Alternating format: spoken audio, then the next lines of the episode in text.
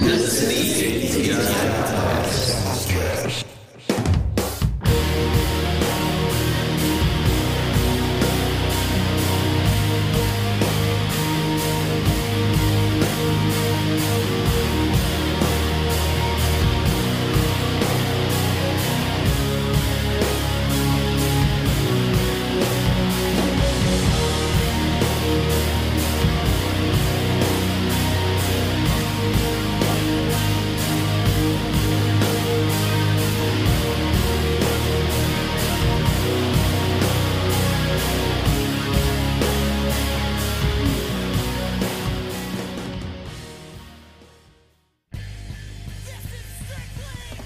Welcome back to the ATI podcast. This is Barrett for episode 15.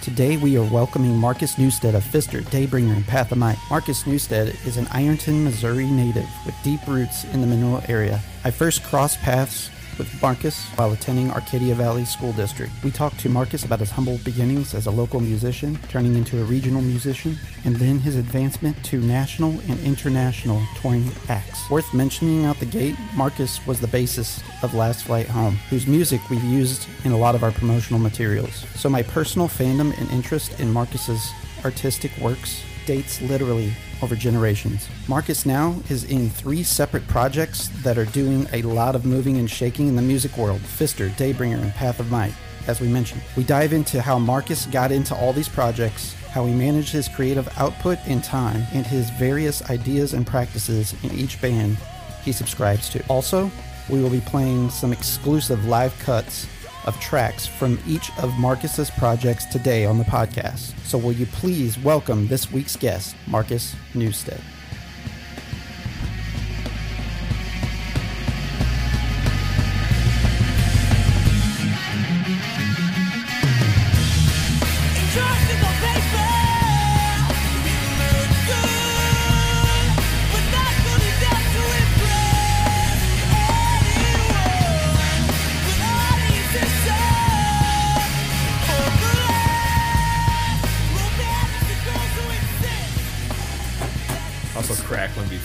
Before it starts. Hell yeah, crack it. No, signature crack. Yeah.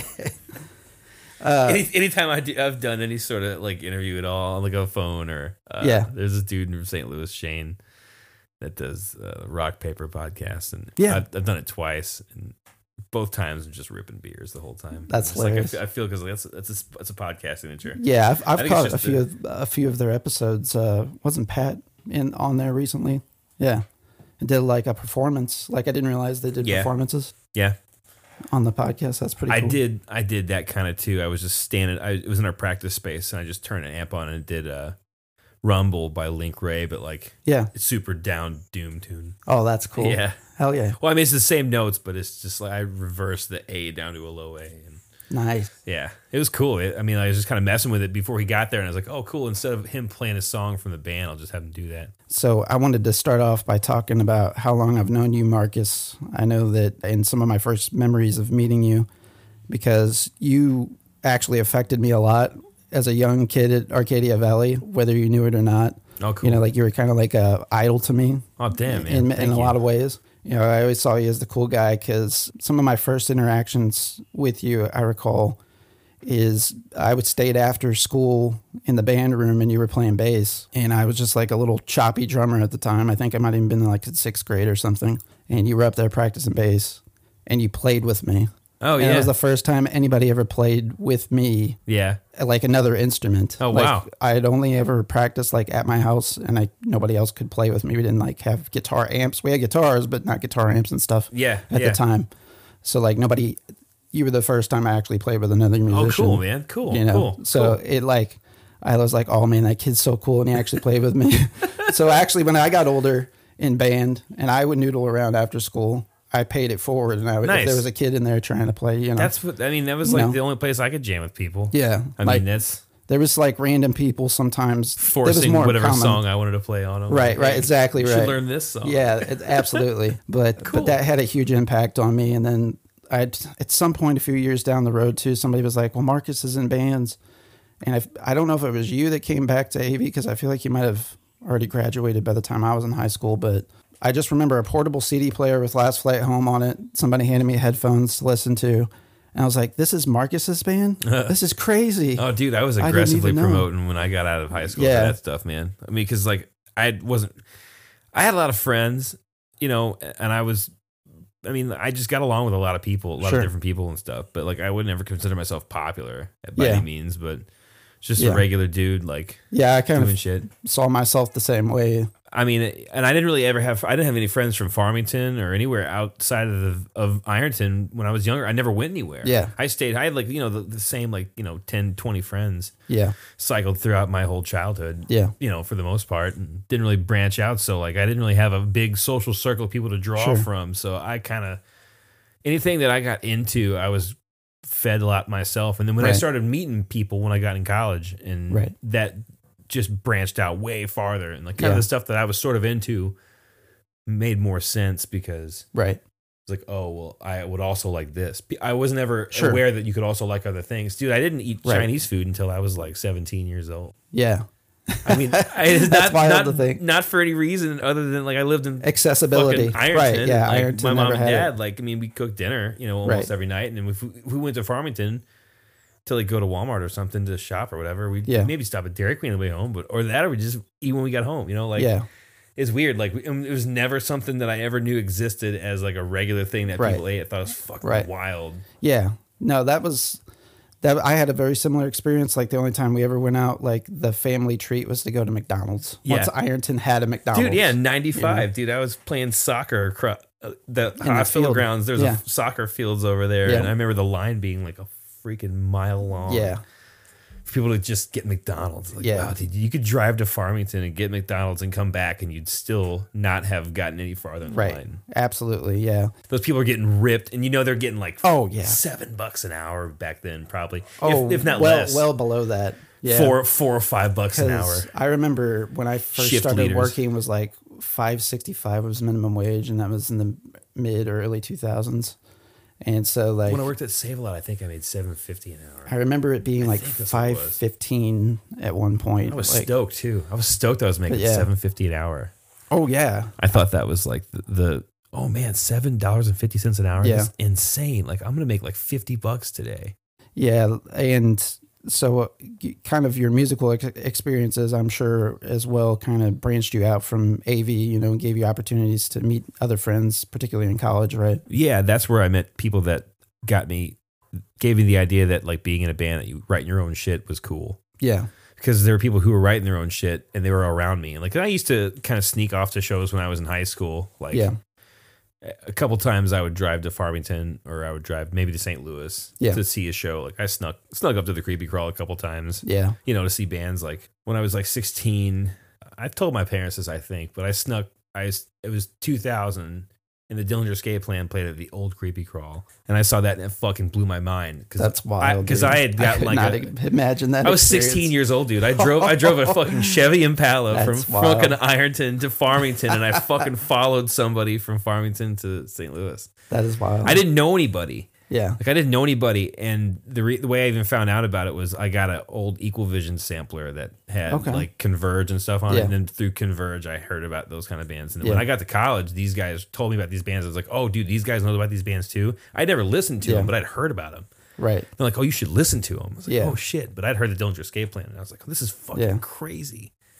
Yeah. And then whenever I met uh, Ben and Rusty, they're like, "Oh yeah, Dillinger." I was like, "That's that fucking band that I saw that I drove. I drove up to that. Yeah, Hell yeah. And like all the people that I hung out with were all at these shows, yeah, the but I never met them. Like I just never met them until like a moment in time. Yeah, that old Creepy Crawl was really a huge launching place for a lot of bands. You know, Yeah, I remember I I was a little bit I was a little older, I guess, than most kids. Whenever I finally had, well, I snuck up to the creepy crawl one time to see Fall of Troy. Like, yeah, nice. you know, so I Yeah. went up to go see Fall of Troy, Heavy Heavy Low Low, and I don't remember the other band now who was on the show, but we were just going up to see Fall of Troy Yeah. specifically because I missed. I think you and Michael and somebody else had went to see. I think like it was a weird show. It was like Poison the Well with Minus the Bear or something. I feel like there was like two odd bands touring together at the time. To me, anyways. Was it at the new at the old Creepy Crawl? I think so.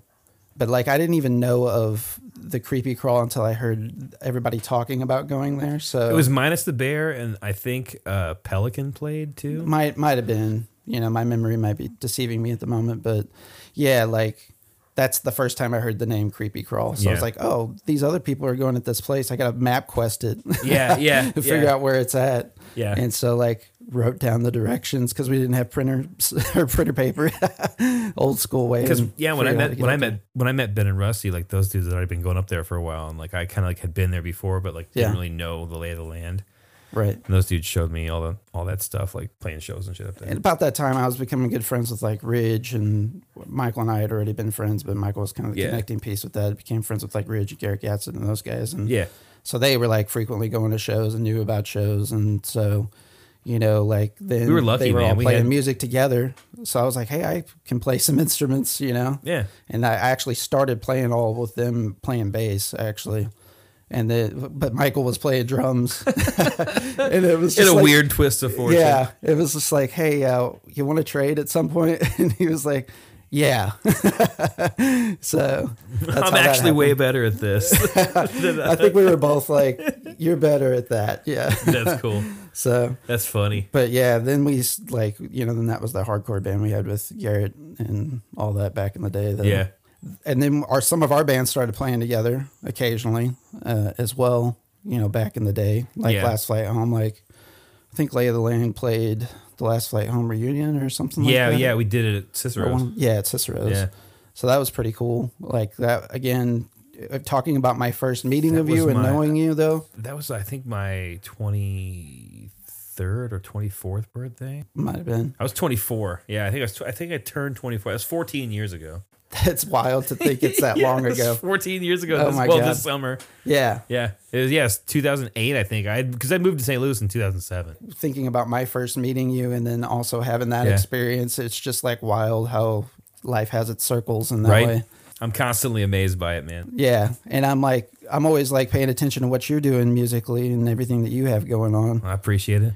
I, I was a big fan of Last Flight Home. Obviously, we use it in some of our promotional Yeah, dude, I hear that. materials. It's rad. Thank you, man. That's rad. but you know, rad. like th- that has a connection friendship wise as well because a lot of me and Josh being friends was going to Last Flight Home Yeah, shows and stuff. we were too. kids. We were friends. Dude. We were Yeah. friends making music. Like that's, and you know, so it was just like it brought it was had a lot of sentimental value. The songs that you those guys dudes were the first people that really make me feel like I was a good musician. Like Yeah. and like kind of made me encourage me, and it Yeah. made me want to write stuff. Like because anyone can sit around in their bedroom and write Sure. music and stuff. When people encourage you to Yeah, be better because you're you got a talent or whatever Right. that they recognize or they they like or that they think that could be cool to work with. right.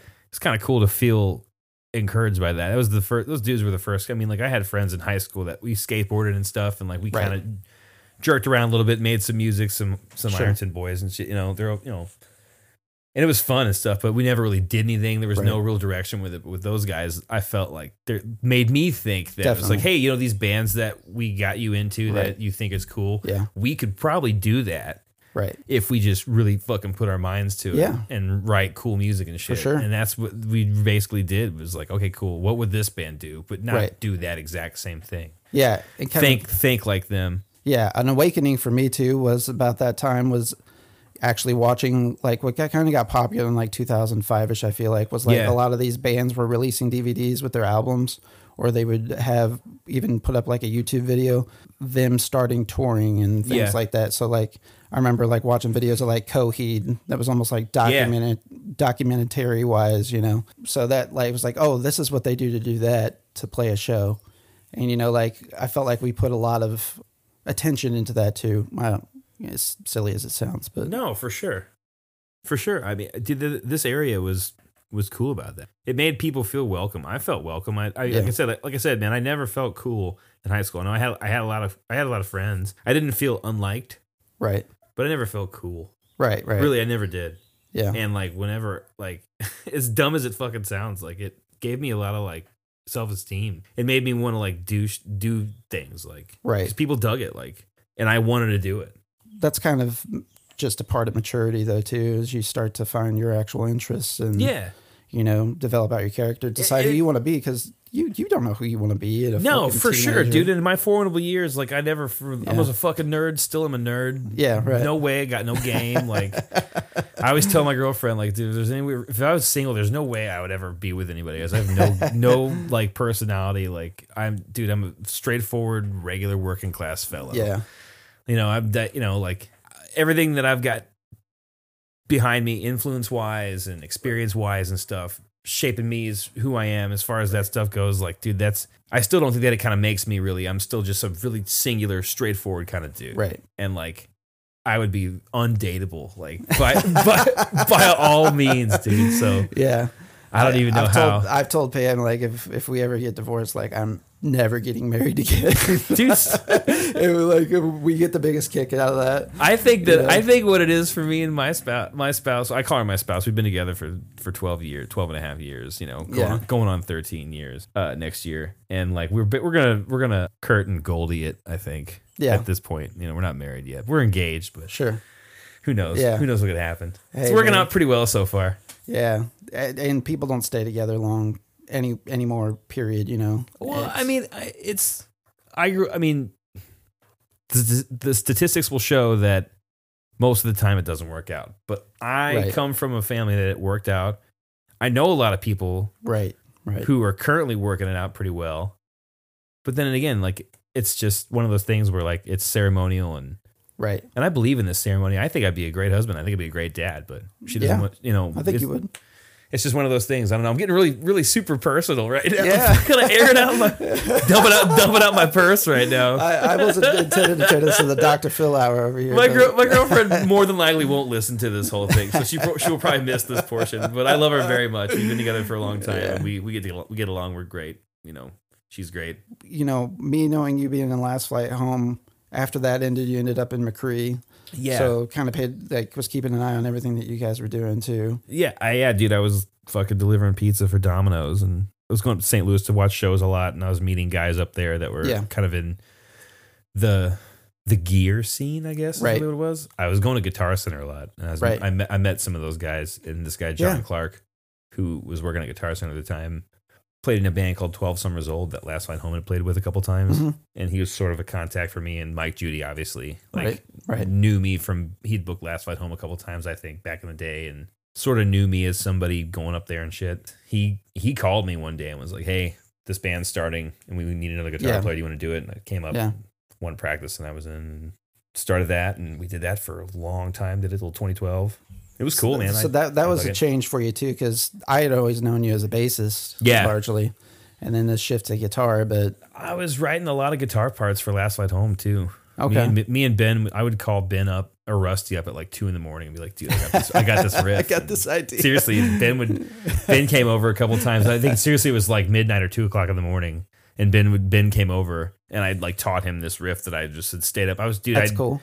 Didn't drink, didn't smoke, didn't Yeah. you know, I no vices. I didn't even really Yeah. drink much caffeine. I was just like up watching Adult Swim Yeah. fucking five in the morning Yeah. and then going to college the next day working at Domino's and shit. Like yeah, got really into lambgoat.com and there you go. you know and, Yeah. and like and like uh the PRP board and and, and what's the other one? Kerrang! Yeah, Kerrang.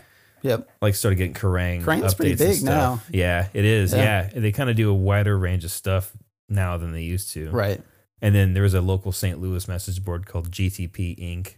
I've heard Joey talk about that a lot. Yeah, yeah. It was, dude. It was wild because it really, honestly, had a lot of people who were getting down pretty hard in the scene Yeah. were on there, and like it was a pretty relevant sort of area. Kind of social little bit. networking before social It networking. was, in yeah. It was, yeah. It was sort of like STL Punk adjacent. hmm MySpace, pre MySpace, Right. Friendster adjacent, I would call Yeah. it. Live Journal adjacent. AOL Instant Messenger adjacent. Calling back. that fucking era, you know? Calling it back. Big time. That's what it was, dude. That's what I mean, that's how people I mean, MP3.com adjacent. Yeah, for You know, sure. Like pre reverb when reverb.com came out. Right. It was like, holy shit, you can Yeah. put as many songs as you want. That's crazy. Yeah. Bandcamp now is like we're spoiled. Like Yeah. it's so great. I hope that it does. I mean, it got bought out by whatever. What did it get bought out by? The it was a video game company or something. Yes. Um, It's a CD Projekt Red. I think it's the company that has like um, shit. I don't know my video games very Yeah, well. I didn't. I did my research on that, but yeah, Bandcamp got bought out, but I don't think it's going to change. I mean, it's Yeah. too the model is too popular. yeah, and successful. It's way its too own. successful, and they get so much traffic that it's got to pay for itself. That's I didn't know. I didn't realize how uh, you know effective it is to be their spotlighted band of the day sort of thing. It is. And it is. Yeah, because they do it by genre. opportunity? Uh, I don't. I, want to say Fister has before. I talked to a We've guy, done some Bandcamp exclusive stuff before. They, I don't know if we Yeah. like premiered stuff, but I could be wrong Um, on that. But I know that we've been like the Bandcamp like top ten something like that before. Yeah. I feel like There's a well, I I I was talking to Nathan Landel, who you might know. He was in uh, back in the day Masada Complex, but he's in Harsh Realm now, and uh, in a band called Secret Shame. But he was Error Records. That we actually you went to some world shows with us. Actually, Oh yeah, there with us. yeah, yeah, yeah, yeah. Nathan, he had that Legion Hall up there. Yes, exactly. Yep. Yeah. You drank that high life out of the empty. Uh, yes, the, yes, Out of the empty yeah. gallon water Yeah, bottle. I, I told Nathan about. I had him on the podcast. A few Filled the whole thing up with high life like no one was gonna Yeah. It like, dude, looks like we're drinking piss, man. Yes, it did, and it was It's like, these guys are in here fucking going wild. didn't you find like a Playboy in the parking lot, like a really old ass Playboy in the middle of the road? it was either a Playboy or like a high society magazine or something something skankier Yeah. Than Playboy. I don't think it was that or a hustler, perhaps. It was the it was Highland, Illinois, man. It was fucking definitely not Playboy. it was but, fucking uh, Screw magazine or something. yeah, something dude. raunchy. that was that was a good time. but yeah, I think you rode up there at least once or twice with us to shows. Yeah, I rode with you guys to that show, and I think I rode with you guys to a show in Farmington one time It could too. could have been. when Jake was playing with you guys too. Yeah, One time it was not. One time was not. He wasn't playing the one in Highland. Right. That was pre Jake, and then I Yeah. went. I, I didn't ride with you guys, but I went to one when you guys were playing with Jake. Um, was that did- Yeah, you did guest vocals. I think I did. Yeah. No, it was that was It was on outside. your birthday, right? That was three shows I played that day. It was Yeah. like a Machree show with a, with Pat. It was Okay. fucking a past life Tiger show with me and Yeah, Tony Saputo and Calvin. that. Yep. And then I did vocals for World. Hell Yeah. yeah. You had a marathon that day. Dude, yeah, fucking. I, he, Michael broke his bass Oh, like at the was- show before, and yeah, he needed to borrow before. bass That's for right. the show. That's right. That's right. I can't remember who reluctantly loaned him a bass. Yeah. I thought you did for some No, reason. No, I didn't have one at the time. Oh, I don't think I. I don't think I brought my bass with me. he may have bought Matt Shrum's bass. Maybe, Yeah, I think Could have been whose- I think that's his bass he. He- but I know it was an issue the day of the show. Yeah, But yeah, that was the first like three show thing. That's three right. Day, yeah, that was fucking exhausting. It was great. And then we went to your house that night. yeah, and then party all long. night. That was a long fucking day, dude. And then I, then we drove back to St. Louis after that. God, That's dude. insane, man. Dude, the dude, the virility of our youth. I was- how yeah. long has it gone? There's no way. There's no fucking way I would consider even trying doing that. now. Yeah, Ridge There's and no Brandon way. and I do like dad calls sometimes late at night, and we were talking about like how old man we've become in many Oh, respects. it's- like, dude, and you guys are younger than me. It's fucking Yeah. crazy. Like I, that's the thing, man. Like it took. It didn't even take like getting a job like I have now to do that to me. Like it. Like I was Yeah. like this a long time ago. yeah, I hear you. I could, dude. I can't do it anymore. Yeah, I don't drink caffeine anymore. Yeah, oh really? No, I don't consume caffeine anymore. Wow. Yeah, I haven't for a couple of years now. Three years, I guess. I the well, obviously it has it, but the only thing I drink, I take caffeine is coffee. Yeah. Yeah, So I- coffee's a thing, man. Coffee's coffee is is a Decaf, ritual. It's a obviously. ritual though. I could, I love the taste Yeah. of it. Yeah, I love coffee. I always loved coffee when I when I drank it before, but um, I stopped drinking caffeine just because like I wasn't getting good sleep. you know, honestly, I probably should consider that. Well, it's crazy, man. Yeah. Smoking big weed and stuff, Yeah. you know, for the most time, like, and and like getting involved with the bar scene and the service industry life, and you're jacked up all the time. yeah, with yeah, adrenaline, and you hate, Yeah. you fucking, you go through these uh, like peaks and valleys Oh, of emotions, and just like you're on, you're tense, and you're on edge all the time. Like caffeine Sure. is like one of those companions that like sort of like drives it, right. keeps keeps the motor running Yeah, keeps the bearings greased, if, Yeah. as it were. And it got to the point where it wasn't even keeping me awake. And then when I'd be on tour, I mean, if we're driving, I would be down in like fucking three Red Bulls, Yeah, man, in the course of a day. Yeah. Then drink a bunch of Tolerance beer and is up. fucking, you know, whiskey or tequila, you know, Yeah. you know, Wow. and like, you know, like, so it was getting to the point where it just wasn't doing anything to me at Yeah. all. Like I would drink, I would drink a Red Bull and it would do nothing. I'd Yeah. be, be driving at night, drink a Red Bull and be like, can't do it. Gotta go Yeah. to sleep. Doesn't do shit to me. yeah. Wow. And uh, the well, the the reason I stopped drinking caffeine, and this is a life lesson to anybody to listen to your body. I think Yeah. that I think that Sure. some of the best medical advice that anybody could get for free, and I'm all about cheap, dude. Yeah. Like, oh yeah. Clearly, I hear you. I'm all about cheap. Nothing wrong. With I Bush. spend I spend good money on guitar amplifiers, gifts for my woman, Yeah. and you know weed sometimes. Yeah. You know everything else I could jam on a budget, like, Right. Big time. Yeah. I could live in a fucking cardboard box as long as I could take a shower every day. Right. You know what I'm saying? I hear you. But uh, anyways, like so caffeine was just like, dude. So I woke up one morning hungover as fuck. At, where I was working at the Broadway Oyster Bar, and it was like an Yeah. early morning shift. I was hungover as fuck, and I was like, man, I need to get some caffeine in me Right. because I thought that was the remedy. I just for Right, years right. just thought that was like that's Yeah. gonna bring me out of this, man. Yeah, yeah, it's yeah. gonna bring me out of this. It was a late Monday night. Yeah. Soulard Blues Band was jamming, and I fucking probably stayed and played. I used to play bass with them all the time, like go up there and jam with them and shit. Yeah. And I would stay till fucking one o'clock, two o'clock in the morning, helping them load out because they're all Yeah. fucking in their sixties and seventies. And I That's think it's dope. the right thing to do. I Hell yeah. pay it forward. Like exactly right. You know, I'm still I'm still able bodied enough to Absolutely. to haul gear around. So why Right. not help some dudes who paid their fucking dues? Like be a guy, like you know. That's sweet. Woke up super hungover, got a bang energy drink from the gas station Yeah. on the way to work. And it tasted like nuclear cotton candy. It was like the most disturbing jolt. It was the most it has nothing in it. Yeah. Like nothing in it. Like no calories, no sugar, no none of that shit. Yeah. But there's something dangerous in there, Yeah. dude. There's just too much Something caffeine in it. There's too Yeah. much caffeine in it, dude. I think I Yeah. just I think I just OD'd. Yeah. Literally, I literally Oh, think really? I literally think I OD'd on caffeine. Oh wow, dude. I I mean I've never OD'd on a drug Just before. like bad, like heart I've- palpitations, or what was going on with Dude. I drank it and like felt like immediate dog shit. Like my stomach felt like there was a rock in it. yeah, Worked the whole day, no problem. I mean, like got powered through it. Worked. It wasn't Sure. like it wasn't like life debilitating. Yeah. I'm not trying to like you know puss out from you know having a hangover and drinking it, making my belly feel My upset. Oh my tummy hurts. oh my god, I can't work. but anyways, uh, no, like I just I felt gross. I just felt terrible, and like then uh later on that day, I drank a fucking blueberry Red Bull, and I just was like, dude, why am I even doing this? And I drank it, and it Oh, tasted wow. really good, and I was like, okay, cool, that's fine. My shits, and then the next morning, I woke up feeling like a complete train wreck again. oh my. God. I was God. off work the next day. I think I had band practice that night, and and no, I drank the blueberry Red Bull before band practice that night. Yeah. that's what it was. Because like I band practice at like nine o'clock at night with Daybringer. It was like super. Yeah. We always had to practice like super late. Again, just the next day felt like garbage, dude. For like three days, just felt like shit. And I Yeah. stopped drinking caffeine, and I stopped drinking soda. Basically, like stopped drinking soda Yeah, and caffeine Yeah. and coffee. yeah, No problems. yeah. Totally fine. Like wild. hangover or not, dude. I don't That's really get wild. hungover anymore. That's wild. I have to get fucking wild to be hungover. Yeah. I so think what are you what just? Are you just drinking more water because you're not consuming? Yeah, caffeine? pretty much like more water. Like Yeah. I mean, when I the the job that I have now, like I it's basically like physical labor, like for the most part. Yeah. On one end of it, and the other end of it is I'm walking a lot. Yeah. I'm either walking twenty five thousand steps a day or I'm lifting heavy shit.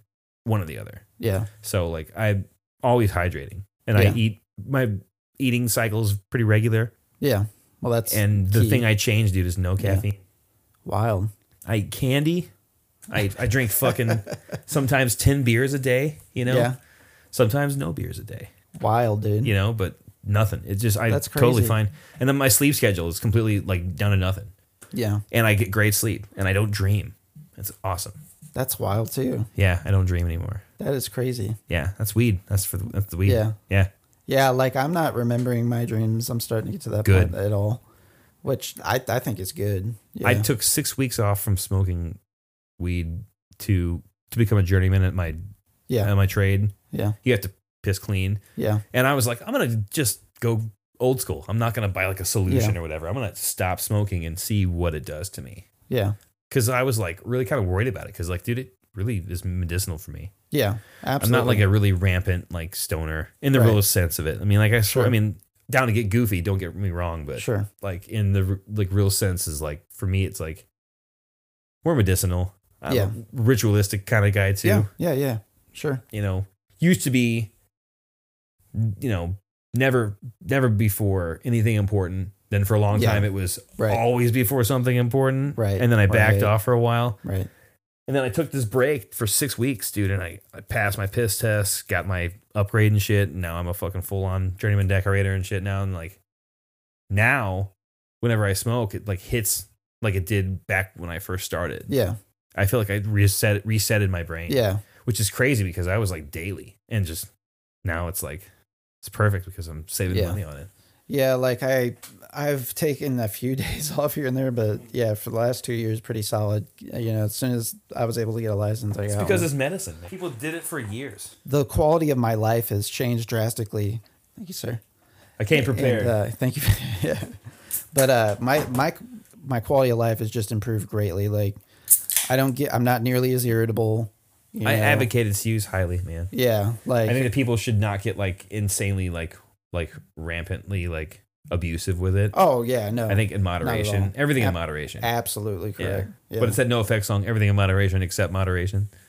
absolutely yeah. But but yeah, like that's something like I think that opened up the world because Missouri, I mean, it's a fucking blue is a blue state only in a couple areas. It's a red state for real. Swing Yeah. state, swing state is what they used to call. Used to be, but uh, then we started gerrymandering and redrawing district maps. Started gerrymandering. Continued a long Continued a tradition. long tradition. I think it's really what's happening. Yeah, absolutely. Wait a minute, what's Yeah. going on up What's there? going on here? no, but uh no, like I so whenever medical marijuana got voted in, like it was fucking 66 to 33 like Yeah. okay wait a minute the state just flipped back to red and it's 66 33 right, right. some of those fucking rednecks know what's up Oh, absolutely. and and are seeing the writing on the wall Especially if they live in a climate like we were talking about before we started recording, you know, like good enough to grow. oh yeah is a man lot. it- it's, there's a lot of that in Southeast Missouri.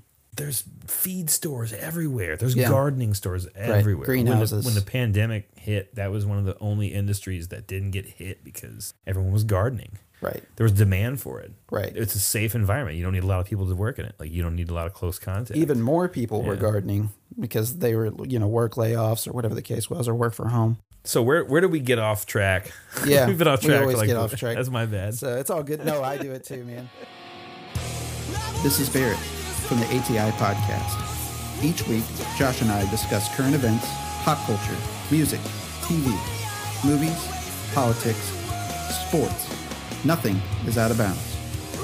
You can also tune in to learn about rising artists, small businesses, whether it's music, graphic design, filmmaking, or even a brick and mortar mom and pop shop. We will be spotlighting folks and their endeavors. Listen to us on Spotify, Apple Podcasts, Google Podcasts, Amazon Music, Anchor, or anywhere you enjoy your podcasts. Just search ATI Podcast. We would like to thank you for your continued support, and as always, please stay safe out there. So I was just gonna, uh, you know, we, ta- we were talking about your transition from bass to guitar, at least what I perceived as. Okay, that. yeah. So, And so, oh my god, you know, dude, what, you what- had what do we get- Machree. how do we get off? How do we get off track that fucking far? So yeah, Mike Judy called. We started Machree. We were in that band for a while, and then before that, like around like 2009, I I moved in with. uh well, I started, well, I was working at the new Creepy Crawl. Yeah, I got a job at the new Creepy Crawl. yeah, worked there for a while. Met all the guys that I know, like Bob Fancher, the guy who uh, is the owner of Red Flag, and, Mhm. and Kenny, and you know Scott Vogelbach and Rick Giordano Yeah, and those yeah. guys. Ben worked there with me. Me and Ben have been pretty much up there together the whole time, yeah. like kind of side by side, kind of just working different places and still hanging Yeah. out and shit. But uh, That's cool. Yeah, like I met all those guys, and then me and Kenny moved in. I moved in with Kenny in 2009, and then we started Fister that like that month. Yeah. yeah. Was your guys' first work uh, the Fister Sister? Yeah, Yeah. that was so. No, it was Fisted Sister. A Fisted Sister. I'm sorry. so we were just kind of like hanging out. Like we weren't even really trying to do anything serious. Kenny was like he had just turned, just turned like, let's see, it was 13 years ago. So he was he just turned 30. Yeah, he had just turned 30, and he was like, I don't know if I want to do any band, do bands again. He had a kid, had a job and stuff, and Right. then we were living together, and we just started like. Cause he showed me he showed me a lot of different bands that I'd never heard before Yeah. sure. whenever I was coming up with Rusty and Ben and Calvin and those guys, they showed me this insane just plethora of bands from everything from Right. top to bottom. Like there was no single genre, so there was no real way to like kind of like really identify with anything. Right. Nothing to really kind of nail myself down. So like I Right. was, I came up with a lot of crazy influences, and meeting Kenny up there years. I met Kenny years ago. Actually, I met Kenny like twenty years ago when I Mhm. first met the Farmington guys. We were in, we were going to this place called SG SGM Records in South County. Yeah. It was a St. Louis local there? label. Yeah, Kenny worked there. Yeah, there. I mean, Calico System put stuff out on there. Okay. There was this like uh, Creed wannabe St. Louis band called Unchained. Oh my God. they were on that label or whatever. Yeah, Oh my God. that's how I met Kenny. Kenny was working there. nice. Yeah, the guy who is the guy who is the owner was like trying to like gave us like a tour to pitch us to record there or something. Yeah. he was doing that to a ton of bands. He was like, "Come by the studio, come by the studio." Yeah. We went up there. So that's kind of your first meeting, Kenny, and Yeah, that's when I first met Kenny, and then I knew Kenny from the GTP Inc. message board. Oh, okay, okay. Again, like kind of St. Louis adjacent. Like right. Rusty and Ben knew him because he was in a band called the Fifth Element, and Rusty and Ben's old band Pennies for Allah played with them back Okay. in the day. So Okay. Kenny and them were all kind of sort of acquaintances. I got Kenny you. knew Calvin because Not Waving with Drowning played in St. Louis all the Right. time. Right. 'Cause They were a St. Louis band. you Right. know? Right. So that's, I mean, that was kind of my end with Kenny. And then when I moved to St. Louis, Kenny was my manager. So he got me a job at Office Max in St. Louis.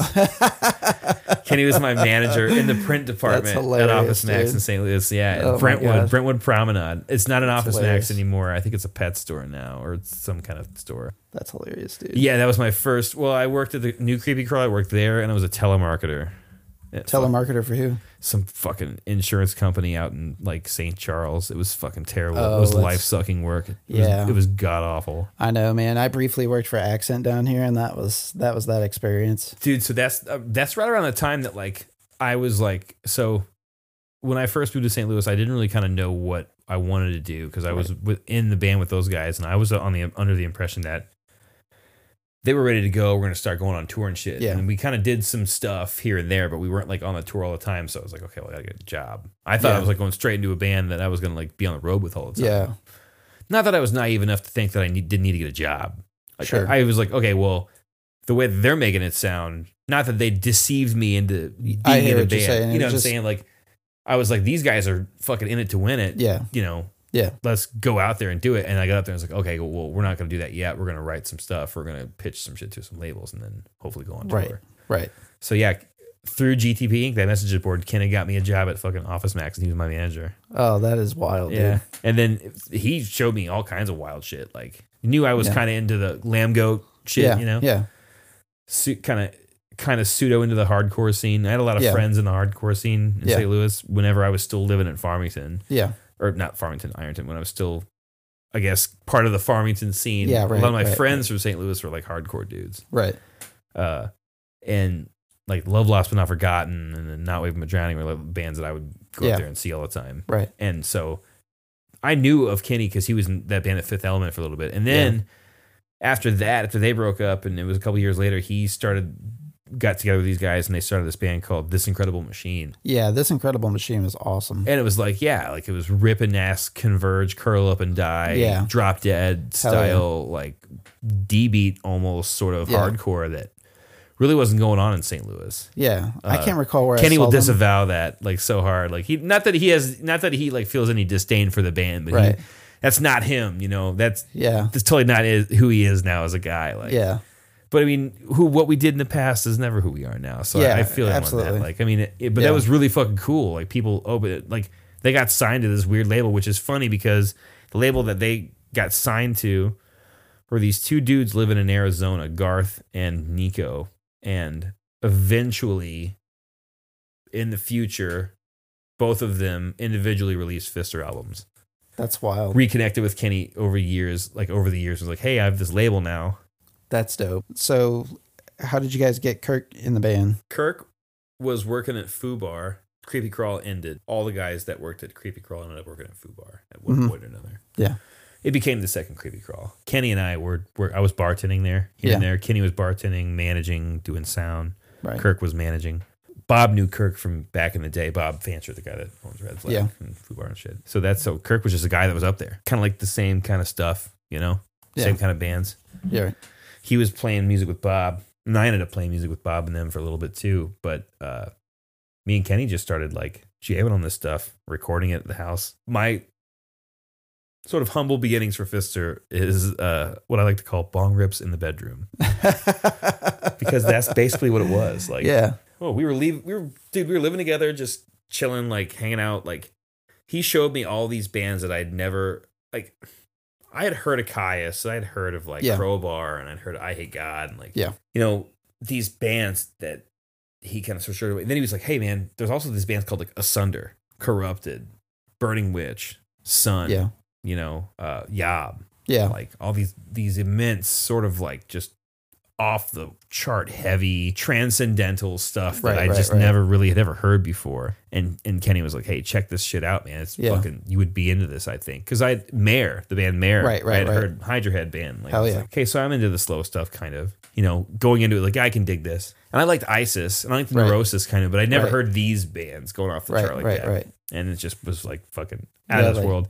And then we just were just bullshitting one night and was like, hey, let's try to record some stuff in the computer with Right. you know, Right. just tune way down and like try to write a fucking Yeah. electric wizard song or whatever, Yeah, or a sleep like- song. A lot of the bands you just like riffed on just now, on Hydra Head in particular, Yeah. were like a lot of inspirations for like whenever me and Ridge decided like, hey, let's just start something. We'll find other people to play with us. And then Yeah. Joey started playing with us, and Joey exposed us to a lot of those bands. Like I remember Joey showed us Sunn Yeah. and like Boris, like Yeah. Venom.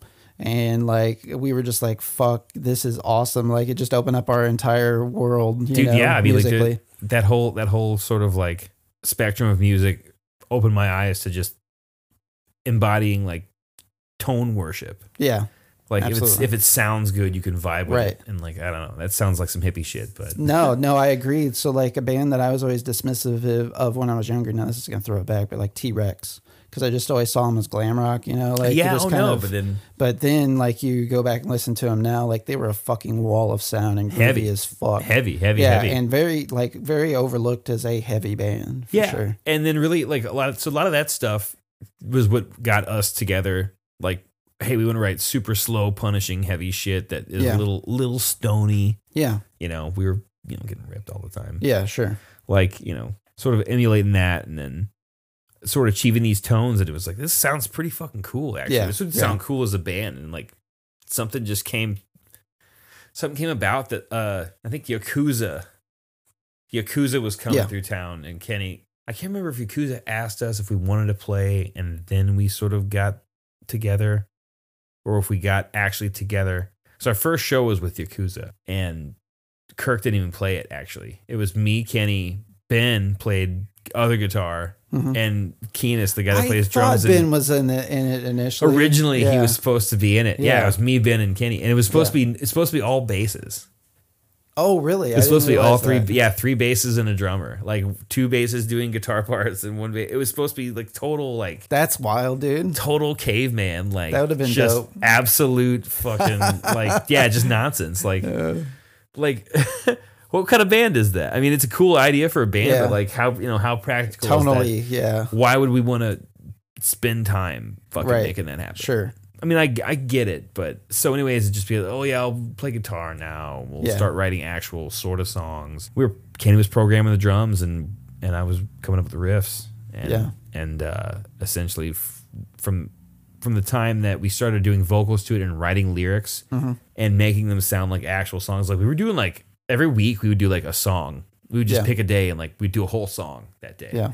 And it like started sounding pretty fucking cool. We listening back to it and it's like, Yeah. yeah, it's pretty fucking heavy, man. Like even with the fake drums, like sounds pretty good. But this is like back in the day when GarageBand was just kind of sort of becoming the the quick tool for recording music. Absolutely. And had the drums on it that sounded halfway decent. And you know, Right. it took whatever signal you put into it. So we had a turbo rat that we were plugging straight into a mixer and then straight into GarageBand with like I think just direct signal. And it was blown out, sounded gnarly and huge and Yeah. like, yeah, it sounded cool through the Hell computer yeah. speakers.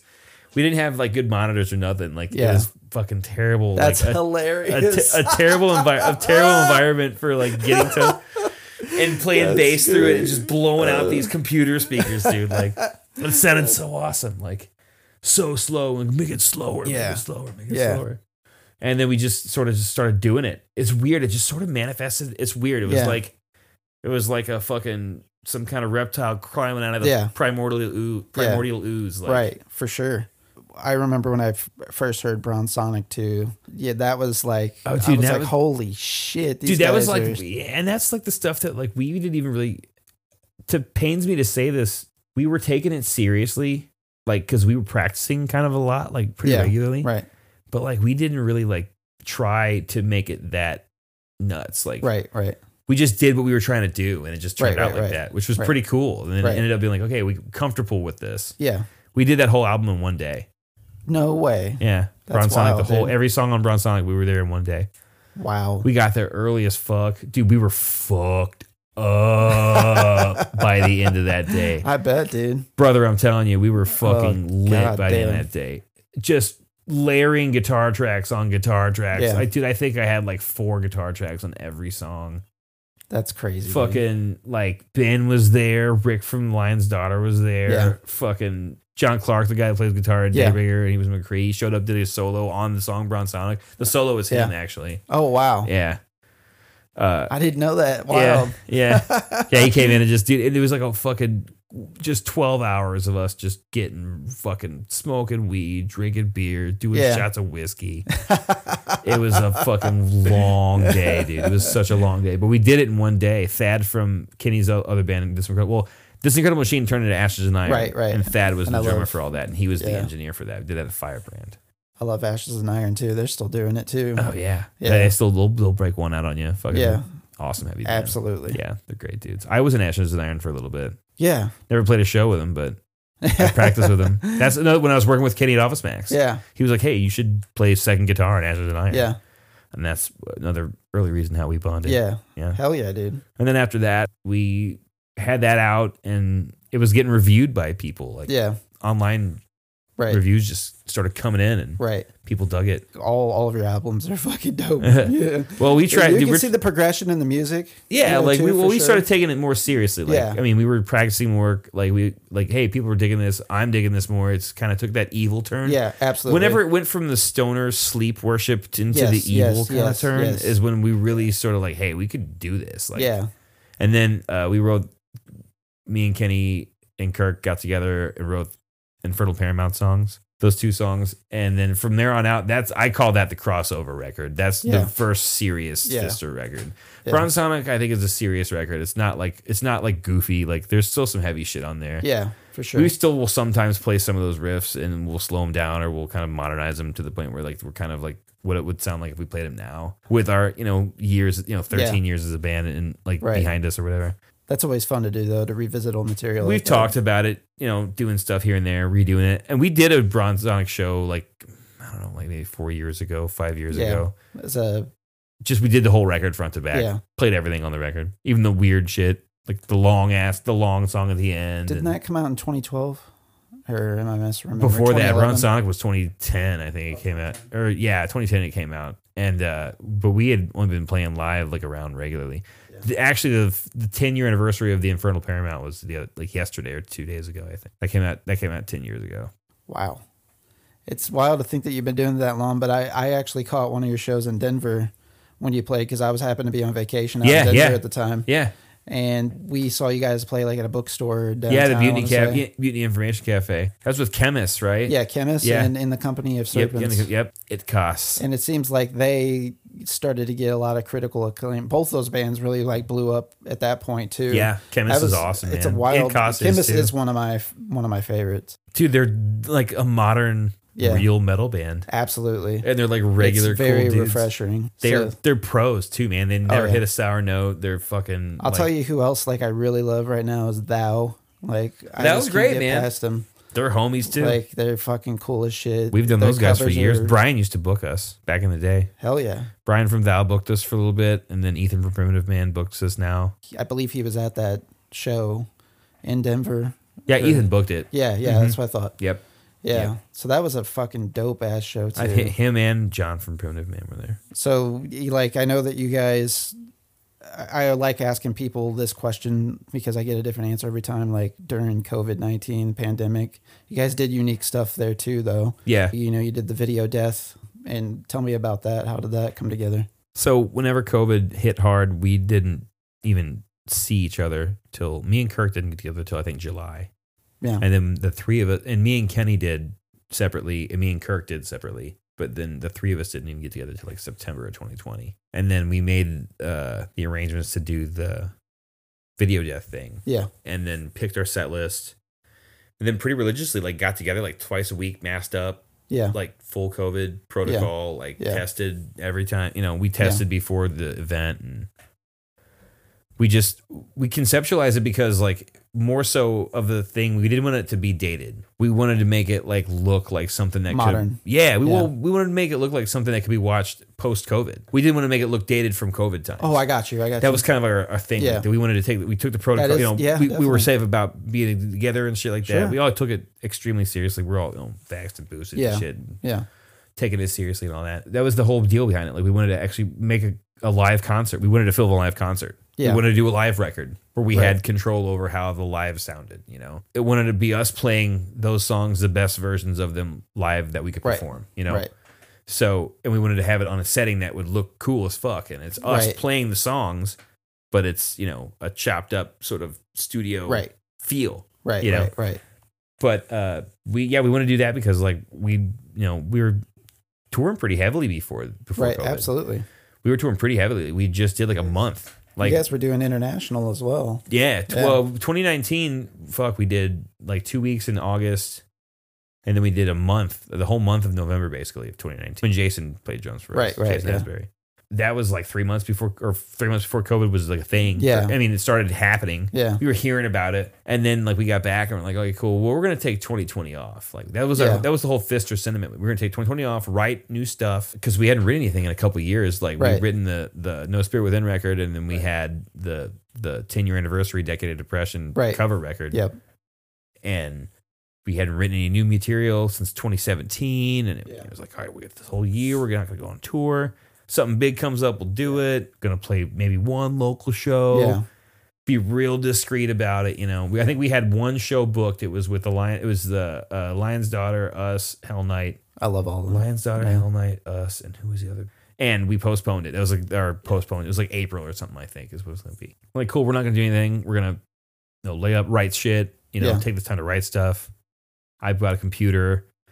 Learned how to kind of do some home demo stuff. Right, Got right. real. Got my feet wet a little bit with that, and then we all kind of sort of messed with that a little bit. But it was like, okay, well, we could play a show, you know, film like it would be a live show with no audience, and we could we should do that. We should build up to that. So that's what that's what we did. We focused our energy on that, and it turned out really well. Like Right. it was awesome. It was successful. The audio sounds great. Yeah. Fucking huge shout out to Kevin K. Water and fucking Chris Keith and Jerry Dillman, fucking Robert, the guy that was the producer, Robert. Yeah. And then fucking, I mean, all the people, Kenny's brother Joe fucking filmed it. Like everyone who's involved with making it, like, was just so like cool with what we wanted So to do. I felt like like some of the promotion and marketing marketing materials had a lot of allusions to like Videodrome and stuff like that. It was, Like, uh, there intent well, there was behind that? well, it wasn't Videodrome. It was there was actually a movie called Video Dead. Okay. The artwork is completely ripped off of I got the you. movie Video Dead. If you look it up, actually, it's a. I'll pull it up. I'll show it to you. It's an old '80s movie. I mean, that like '80s horror is like a big part of like. I mean, all horror movies are what we're all Sure. about. Like, yeah. But yeah. uh, Originary like that for sure. yeah, the Video Dead was like that's what was like the uh the inspiration for the Oh yeah, definitely. same font, Yeah, sort of same feel. sure. You know. Yeah. No, I Uh, haven't seen that one. I don't think. Yeah, we and we did the you know busting out of the TV, Right, looking right, like right. gnarly zombies, which was awesome because the like in that artwork I looked like super buff, which I'm thinking Yeah. is pretty fucking cool.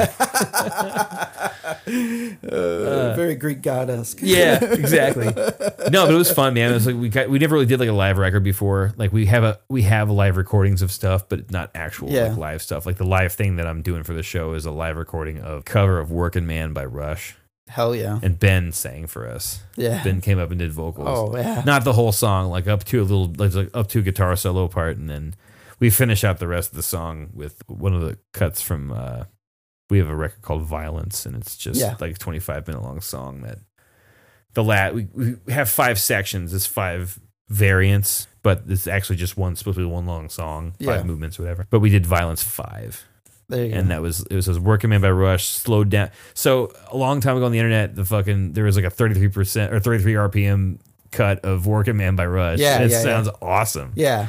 and it was in our tuning. Yeah. It's perfectly in our tuning. So I was like, fuck yeah. So Kenny was like, we should learn that as that. So we learned that and we played it and Ben did vocals for it. That's dope. yeah. And then That's into dope. and then into uh it was I think it was the I can't remember what show it was in January of 2012. It was like when Violence came out. Yeah. I've done that before where I forgot to like change the RPMs on my record player and I'll put it on there and I'll I think I did I've done it with Converge and I've done it oh with dude, Touche Converge is great with it. Yeah. Well, the 33 RPM rip of uh, Jane Doe, I guess, was the Oh, yeah. was real popular there for a while. People are starting to like. I find it interesting too. People are starting to get back into tapes, but the technology is advanced as well too. And there's like companies with intent. Yeah. Like uh, my buddy Zach was telling me, there's some place in Missouri that's like one of the biggest producers for tape creation, like right now, and it's highly profitable for It them. is. Cassettes are rad, dude. You know, I've gotten a few cassettes of bands recently too, and I highly advocate cassette use for bands. For if I would give any advice to any young band, it's definitely the put hot your shit out right on now. tape. Put it out on tape. Get a Bandcamp. Put your shit out on tape. Like if you really want to release something, nobody listens to CDs. CDs are really hard to unless you have a com- personal computer or like a a computer drive. tower. Or you listen to music in your car, and your car is a CD player. If you have a modern car, most of the time they don't. No, yeah, you're right. You have a CD player in your car if you have a car that's like maybe 2015 or younger, I would say. But people still buy CDs. It's a physical media. But if you're a young band, get do tapes. Do tapes. Right. If you're a solo artist, do tapes. They're cheap. Absolutely. For $235 shipped artwork on it, you can get a tape. Get 50 You of them. can't beat it. You can't beat it. 50 of them. That's crazy. 'em- if it's good content, you got a lot of shit, you can sell it for fucking 10 bucks. Make your money Yeah. back like crazy. Yeah. Then you do another round of tapes. Yeah. And tapes. Or you spend another $100 and you get a 100 tape. I You know, Ridge is doing some type of tape subscription service right now. Killer. Yeah, yeah, Yeah. yeah. And so he was That's telling me about too. some of that. I guess he was in some drawing too that they were doing. And there's a guy who sends like dead birds and stuff to people in the mail. Oh, God. Yeah, with his tape, like his packaging. Weird, dude. Yeah, Get that. he Look said at- that he saw that he got into the drawing, and like that guy was one of the guys. Yeah, Fucking miss me with that yeah, shit, dude. That's, fucking weird. crazy, dude. I was like, I can't believe that he's do get. uh, How- Somebody asked him like how he was getting away with it. He was like, I just package it really well. I just packaged this dead rotting bird Yeah. really well. That's cool, dude. How heavy? How Yeah. brutal of you? That's a little lame, dude. no, I think it is. Yeah, it's kind of like know, uh, man. It's whenever I heard it's- uh, That's Jared how, that's Leto. how a new fucking a new super virus is gonna start. exactly. This yeah. fucking this Honestly, fucking we weirdos mailing to this birds to people. I don't know. He, I, he's probably a rad dude. Honestly, you know what? know. I take it back. That's actually pretty sick. That's, Yeah. that's fucking pretty the legend of it. Yeah, the legend of it in and of itself. And I don't know. Yeah, let it, let, yeah, let it ride. Let it ride, dead That's bird like, uh, fella. fucking Jared Leto was doing that whenever he got the Joker role in that Suicide Squad movie. He was putting dead birds outside of his like compatriots' of trailers and shit, and like people were like writing like how See, weird. fuck that. Fuck Jared. Yeah. I see. I'm comfortable. I'm a comfortable distance away to say fuck Jared Leto. yeah, absolutely for sure I'm a comfortable distance away from that guy. He'll never. Yeah, he'll never so pretentious. Feel, he'll never feel threatened by by me and my rage. yeah, Fuck that dude. Yeah. Fuck Thirty Seconds to Mars. Fuck Yeah. the whole lot of it. Dude. yeah.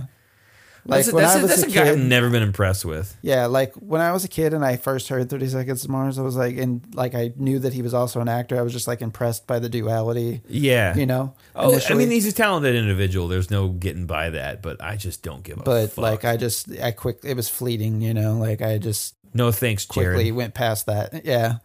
And he's No been thanks, in a bud. few Not buying good what you're movies selling. and played a few good few good roles, but it's like once you start hearing like the legend of him and like how difficult it is to act with him and shit. Oh, dude, he's it's like, a, is he like a method guy? Is Yes, he trying to be like Nicolas Cage? Well, that's the thing that's going on in the media right now with him is that he uh, was talking again about committing his method acting t- tactics, and like it's getting a big blowback because on all these press junkets with other actors, they're asking them about their opinion of it, and they're like directly like, "Fuck that!" Like Robert Pattinson, who just played the Batman, was in the Lighthouse. that guy has serious roles Yeah. only for the rest of his yeah, life. I he think. needs to be like where he's like. I started getting respect for him was with the Rover. It was like an Australian movie with So uh, I never, so I didn't do the deep dive. So I think he kind of knew he was doing cakey clown shit, fucking young kid. Yeah. He got his foot in the door. Got his foot in the door, and I, I don't know. I mean, I'm pro labor. You're pro labor. Yeah, Get your work done, dude. If you're gonna be an actor, act. right, right. Who gives a fuck? It's not Right. who you. It's not. You don't get to be like who you are in movies is not who you are as a person. Right, absolutely, I think that if you can be an actor and treat it as a trade, because Right. it is,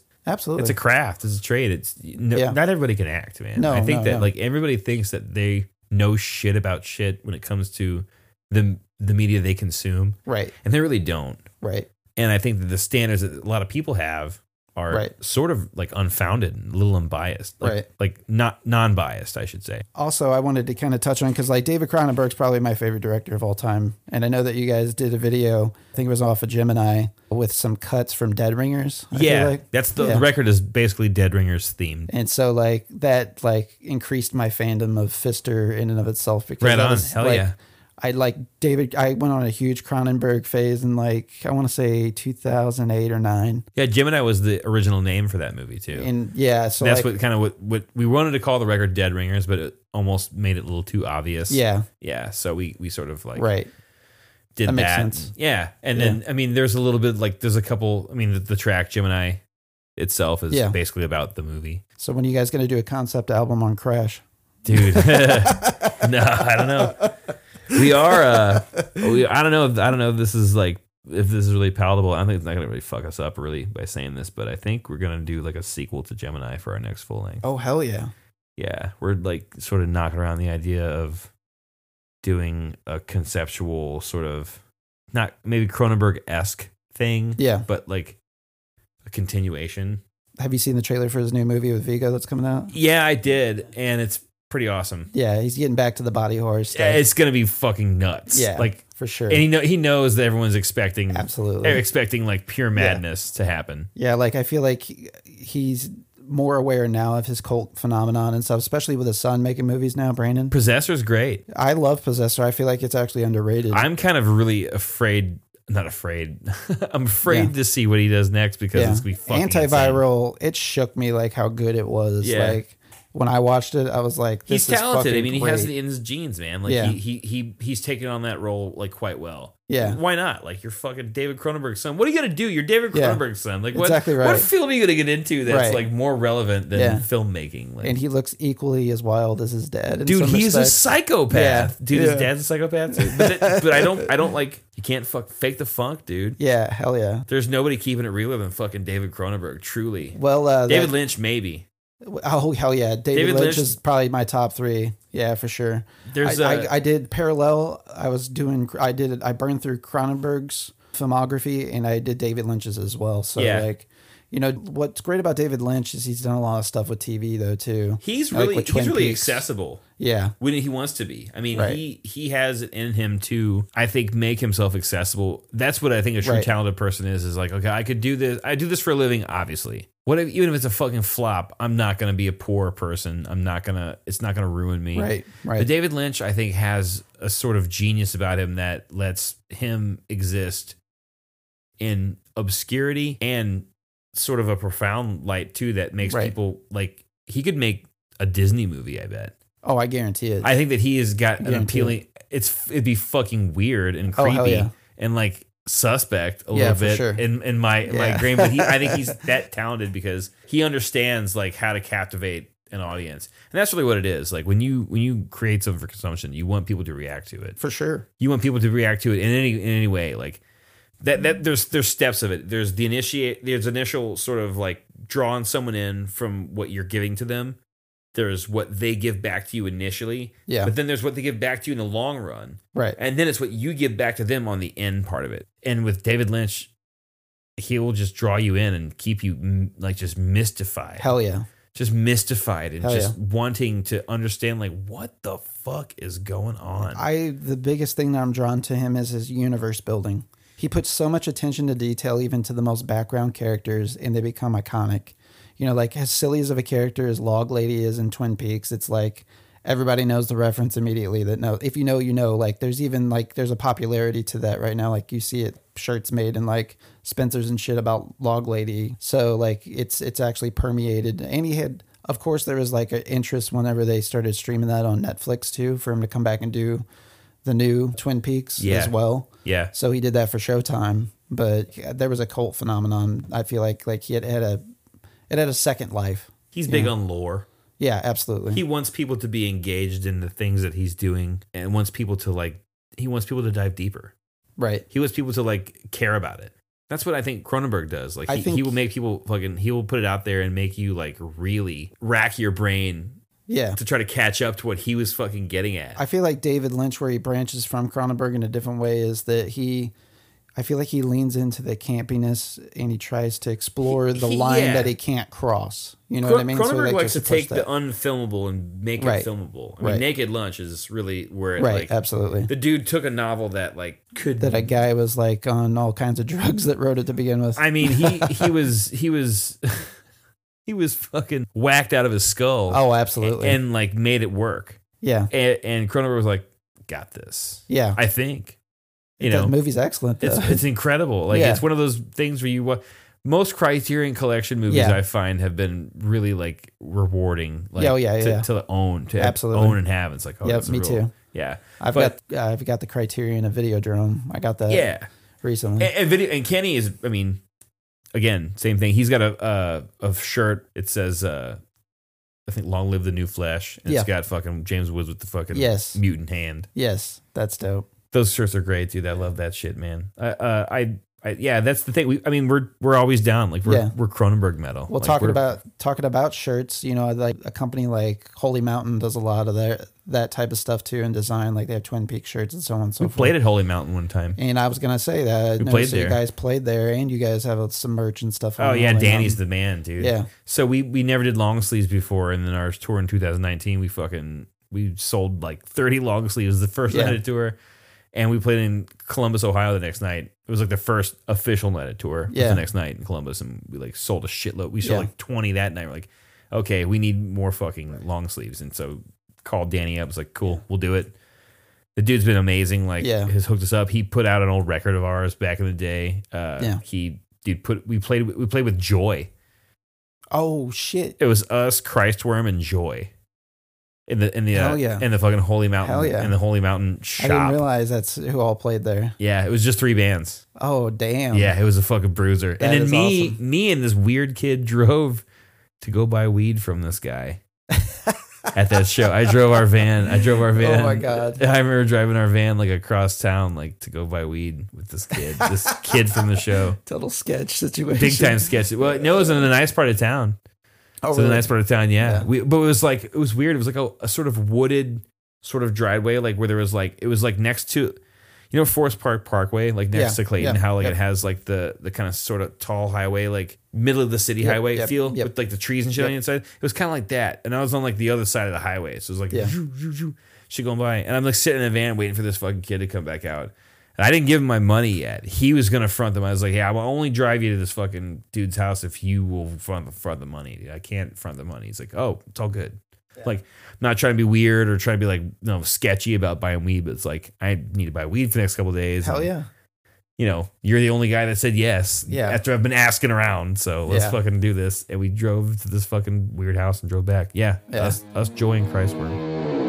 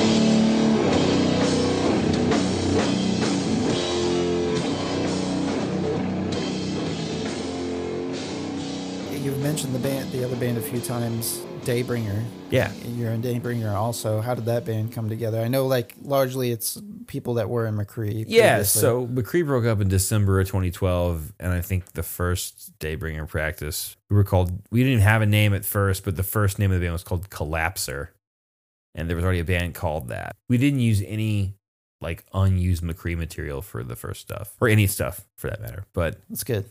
maybe like a, we knew we were breaking up, so I think the first time we practiced was like two weeks before the last Machree show was the first Okay. Daybringer practice, and it was just the four of us. Walsh hadn't joined yet. It was Yeah. just the four of us. Yeah, no the key- additional keyboards. guitarist you have now, right? Yeah, no Yeah. keyboards, no vocals, just me, me, John, Brian, and Dan.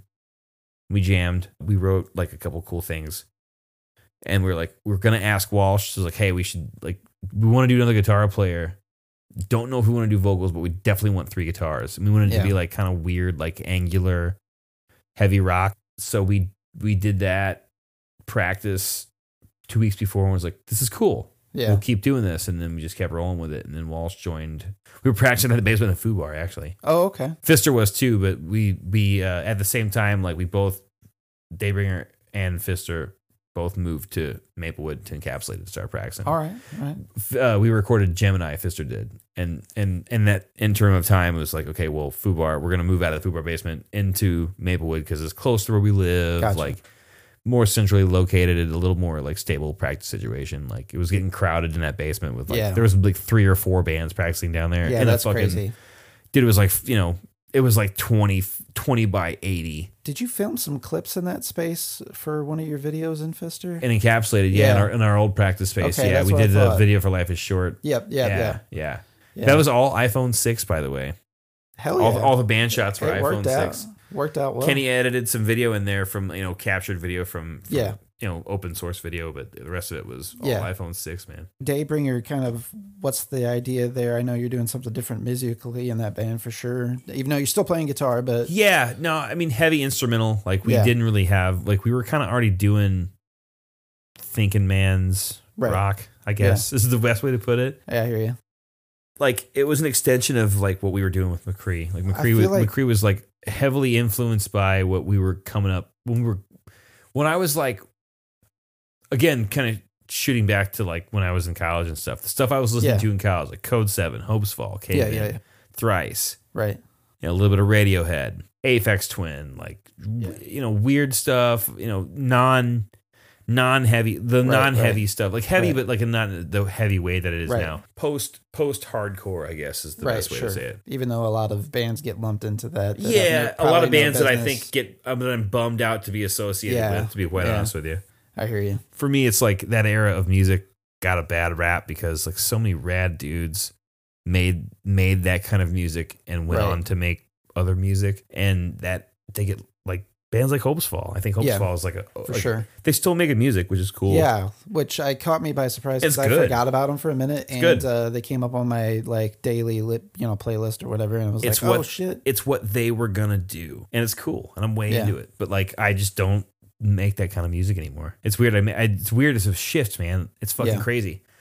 I'm what I make what I make music now for I.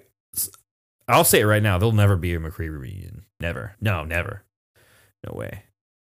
I'll never make that kind of music in my life ever again. Not that I'm opposed to it or that I feel like resentful towards it Right. or if I feel like outgrown by it. It's just not who I am right now. Yeah. Like I just don't like this. It was good. I agree Yeah. with it and I still think it's good music. And I still think that there is good stuff within that, good regular guitar riffs. right, right, right, But I could never make that kind of music ever again. Right. It just doesn't fit who I am. I need to play loud guitar in front of people with riffs hitting you in the Right. face, you know? yeah, And that's really what like it goes down to. Like with with not needing a front man, it's more for me is like I got a guitar, I could play riffs simple enough to sing over it.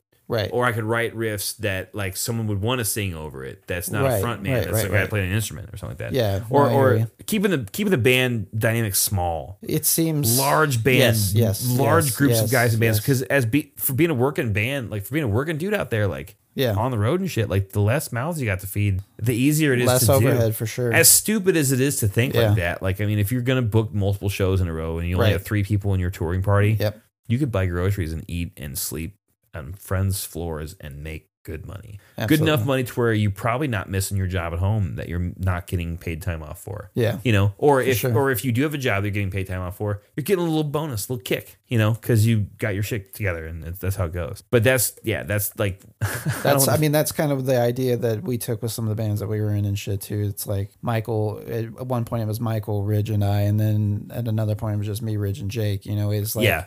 Every time we tried to add somebody else to it got I don't know, weird Convoluted. strange. Yeah. Yeah.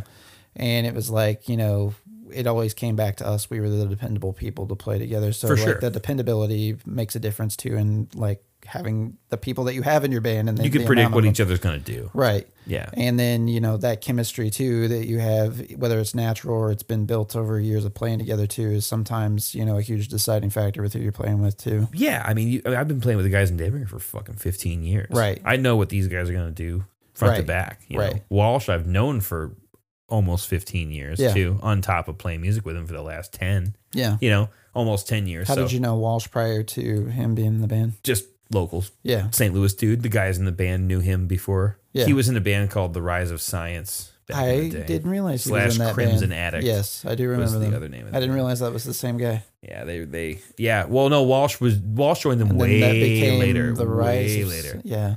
Way later. Yeah. Walsh joined them after they're called the Rise of Science. Yeah. Yeah. Okay. Man, I feel weird putting that name back out in the internet. Yeah, I know. Also, no, also, no, no fear in calling those dudes a bunch of fucking weirdos. yeah, for sure. No doubt about it. But no, like that's it's yeah, like so. Walsh is just a, a, mutual friend. So you guys have got a, a little bit of workout. I think there's like four EPs or so or three. Yeah, we a did- few singles. We've done um, so we did basically four, four releases. We have like half hour blocks of music. Yeah. we have three of those, and then we have like this uh, recent record we just put out. Dust Providence is just like a one long song, kind of our foray into long form composition. Yeah. we wrote that over pandemic actually. Me and Walsh, Okay. did, me and Walsh did. Yeah, Yeah, because that came out in 2021, didn't it? yeah, we recorded it in December of 2020 I gotcha. mixed it for like four months. Just took our time. It's a long song. We did it I all think ourselves. It's a little for the over drums. 13 minutes. Yeah, like 13 and a half. Like Yeah. I think if you I think if you play if we play it live like two a click, it's like I don't know, close to 13 or 14. Do you guys play with a click? No. If we were to. Oh, I, I got you. if we Yeah, were to. missed No, that if we were to keyword. play along to the actual track, no. Yeah. Uh no, we don't. Um our guy could. I mean, fucking Yeah. Yeah, DK rips like he's Yeah. he's a great drummer. He- Yeah, absolutely. I mean, we we used to not record to a click. We used to record live. We used to just like literally pile into the studio. And That's how we did the world's EPs yeah, and stuff. yeah, Yeah. Just get get shit as separated as possible. Yeah. let it rip. Yeah. And then our Well- third record, Parallelism. Yeah. we we got in there. We're like, okay, well, we want to do some layering stuff. We want to do Right. some. We want to do some Right. cool mixing stuff. When you say you guys did it live, did did you go back and do any additional tracks? no, no on top of- overdubs. Oh, nice. No, no overdubs. No it was it was straight up just like Yeah. performance. Like Yeah. uh, Obey the Sun, the first one, and then um, the other one's called No Rest, North and South.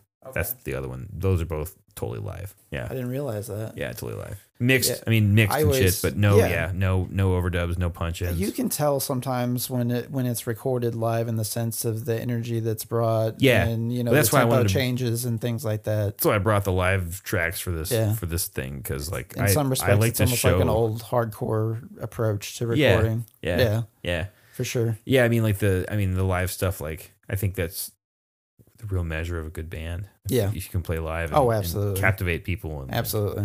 If you have a fucking reputation as Yeah. a terrible live band, like what the fuck are you doing? Yeah, for sure. What's the point? I mean, you can. There's ways for people to get internet famous, if you will, but you know that gets called out pretty quickly once they are out in front of people, though. Too, how much of that's engineered behind the scenes? That's that true. Stuff eh, too. That's true, and I think that people don't have a lot to hide behind sometimes with that. Right. I mean, triggered drums and Yeah. Auto tunes and this. auto tune with that. But actually, I know uh, my buddy Jesse that plays drums in Stormwheel uses triggered kicks, and the dude fucking rips. His shit's Yeah. perfect. So Yeah, it's, he's really good. that doesn't make you know it doesn't you know triggered drums does not make a shitty drummer by any means. More more for more for that. What I'm saying is like people who can just kind of play raw, play raw and sound. Doesn't the drummer from uh, Pig Destroyer use trigger drums sometimes? It's Adam Jarvis. Yeah. Yeah, I'm pretty sure Yeah. it is. Yeah. Yeah, and, and he's a fucking insane drummer too. We played with Pig Destroyer one time in Austin uh, for South by Southwest. It's yeah. fucking hilarious. Is so it's funny. It was a daytime show. Fister did. It was Yeah. Fister, Ringworm, Thou, Pig Destroyer, and Hell Power yeah. Trip. Oh my god, dude. That was the show. that is insane. you know who sponsored Power the Trip show? is so dope. Mike's Hard Lemonade. That is hilarious, dude. we played. yeah. We played second. Ringworm opened. We played second. Yeah, it was. Uh, it was Ringworm then us, Nice. and then uh, I think Thou might have been that. Thou played after us. I think Power Trip headline. We didn't. We didn't get to see Power Trip because we had to go play later on that day. Thou played three shows that day. Oh wow, That was. That's crazy. I'm not. I don't know if Andy will ever hear this, but that was the drunkest I've ever seen a human being play a show still perfectly. was fucking Andy from fucking Thou. He was fucking ripped, dude. Those like, guys dude, are they played at like one o'clock. dude. So Austin Terrorfest was the same day. Yeah. It was like us, sixteen Thou, bunch of fucking bands played that Hell day. yeah. yeah, it was a fucking rad day. Terrorfest was sick that year. Uh, but we yeah we we played two shows. and I thought we were fucking hosses, but Yeah. fucking Andy from that was like, yeah, this is our third show. I was like, fuck. Did dude, you guys see are uh, Cave brutal. In and Converge played just down yeah, in the, Austin? yeah, the pop up show. Yeah, Yeah, the pop-up show. Uh, Worshipper Cabinets. Those are buddies of ours. oh really? Dylan from Dylan from Worshipper, and he actually kind of fixed and modified Kenny's cab last time we Oh, were in shit, Austin. really? Yeah, he's a buddy of ours. Hell yeah! Yeah, we've known, dude. We know all That's the dope. gear people, dude. Hell yeah!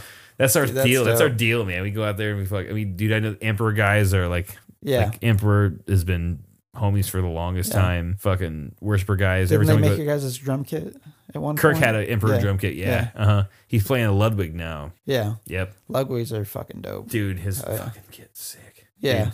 yeah. Daddy got a good drum set. so how did you end up in Path of Might? So I know they were a band before. Yeah, yeah. So Path of Might's been one of my favorite local bands from St. Louis for fucking years, man. They are so good. Yeah, they're excellent. They before they got Joel, who is their synth player now. They Mhm. were a ripping three piece. Like it was just absolutely like super heavy, psychedelic, intricate, cool guitar parts. Yeah. Spencer's a great fucking guitar player. Derek's a mind blowing bass player. Adam's an incredible fucking accurate, hard hitting drummer Yeah, they're great songwriters they're great musicians and like i just have been i've, I've been envious of those guys for a long time like Yeah. i've been a big fan of them for a long time and spencer played drums too back in the day for a couple bands and fister was going on tour we needed a drummer and spencer filled in on drums for us Oh, okay. and spencer just became like one of my best friends uh, oh, I guess I didn't make that connection. I remember Yeah. that now. Oh yeah, Yeah. Spence filled on drums for us for a couple times. He's Yeah. actually he's played I think like 22 or 25 days on the road with us. Out of town days. Yeah, that's Yeah. crazy. Come I think it's 22, 17 he did it was 17 day tour and so it's 22 days. Wow. He's played 22 out of town shows with us. Jason's played 24, I think. Oh, really? I didn't realize Yeah. he played that much too. But then that's you were doing that North American tour Yep. at the time, though. Too. Mhm. And then Gabe played shows with us. Gabe from fucking Yeah. uh, encapsulated from every cool punk band in St. Louis. Yeah, absolutely. And also the guy who records all the Fister records. yeah, uh, he's fucking sick. Yeah, but Spencer, Spencer's a, a you know amazing musician, great drummer, and he was like, "Hey, man, right." Actually, right around the time the pandemic started, he asked me if I wanted to join Path, and I was like, "I don't think I could do it, man." Like, Yeah, maybe even before that. Yeah. uh, is is right around the time they had the new record recorded, and he was like, "I can't do it, man. I don't have time." I might have time. I'm not sure. And then pandemic happened, and my Right, whole right. my whole life went upside down. Right, and I right, was right. like, shit.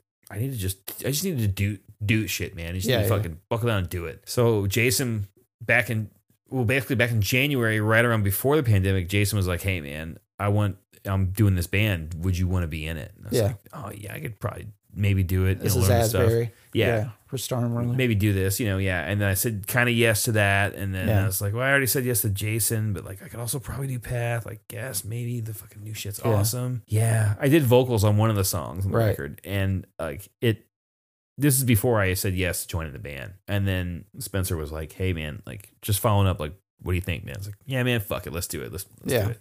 So I got with him, learned the songs. Like it was hard. It was extremely hard. It's some of the most challenging guitar work that I've done. Really, Oh, dude, it is out of control. I could see it. I was. I became aware of them, but then I saw all of a sudden that you were in the band, so I gave it even more attention, you know.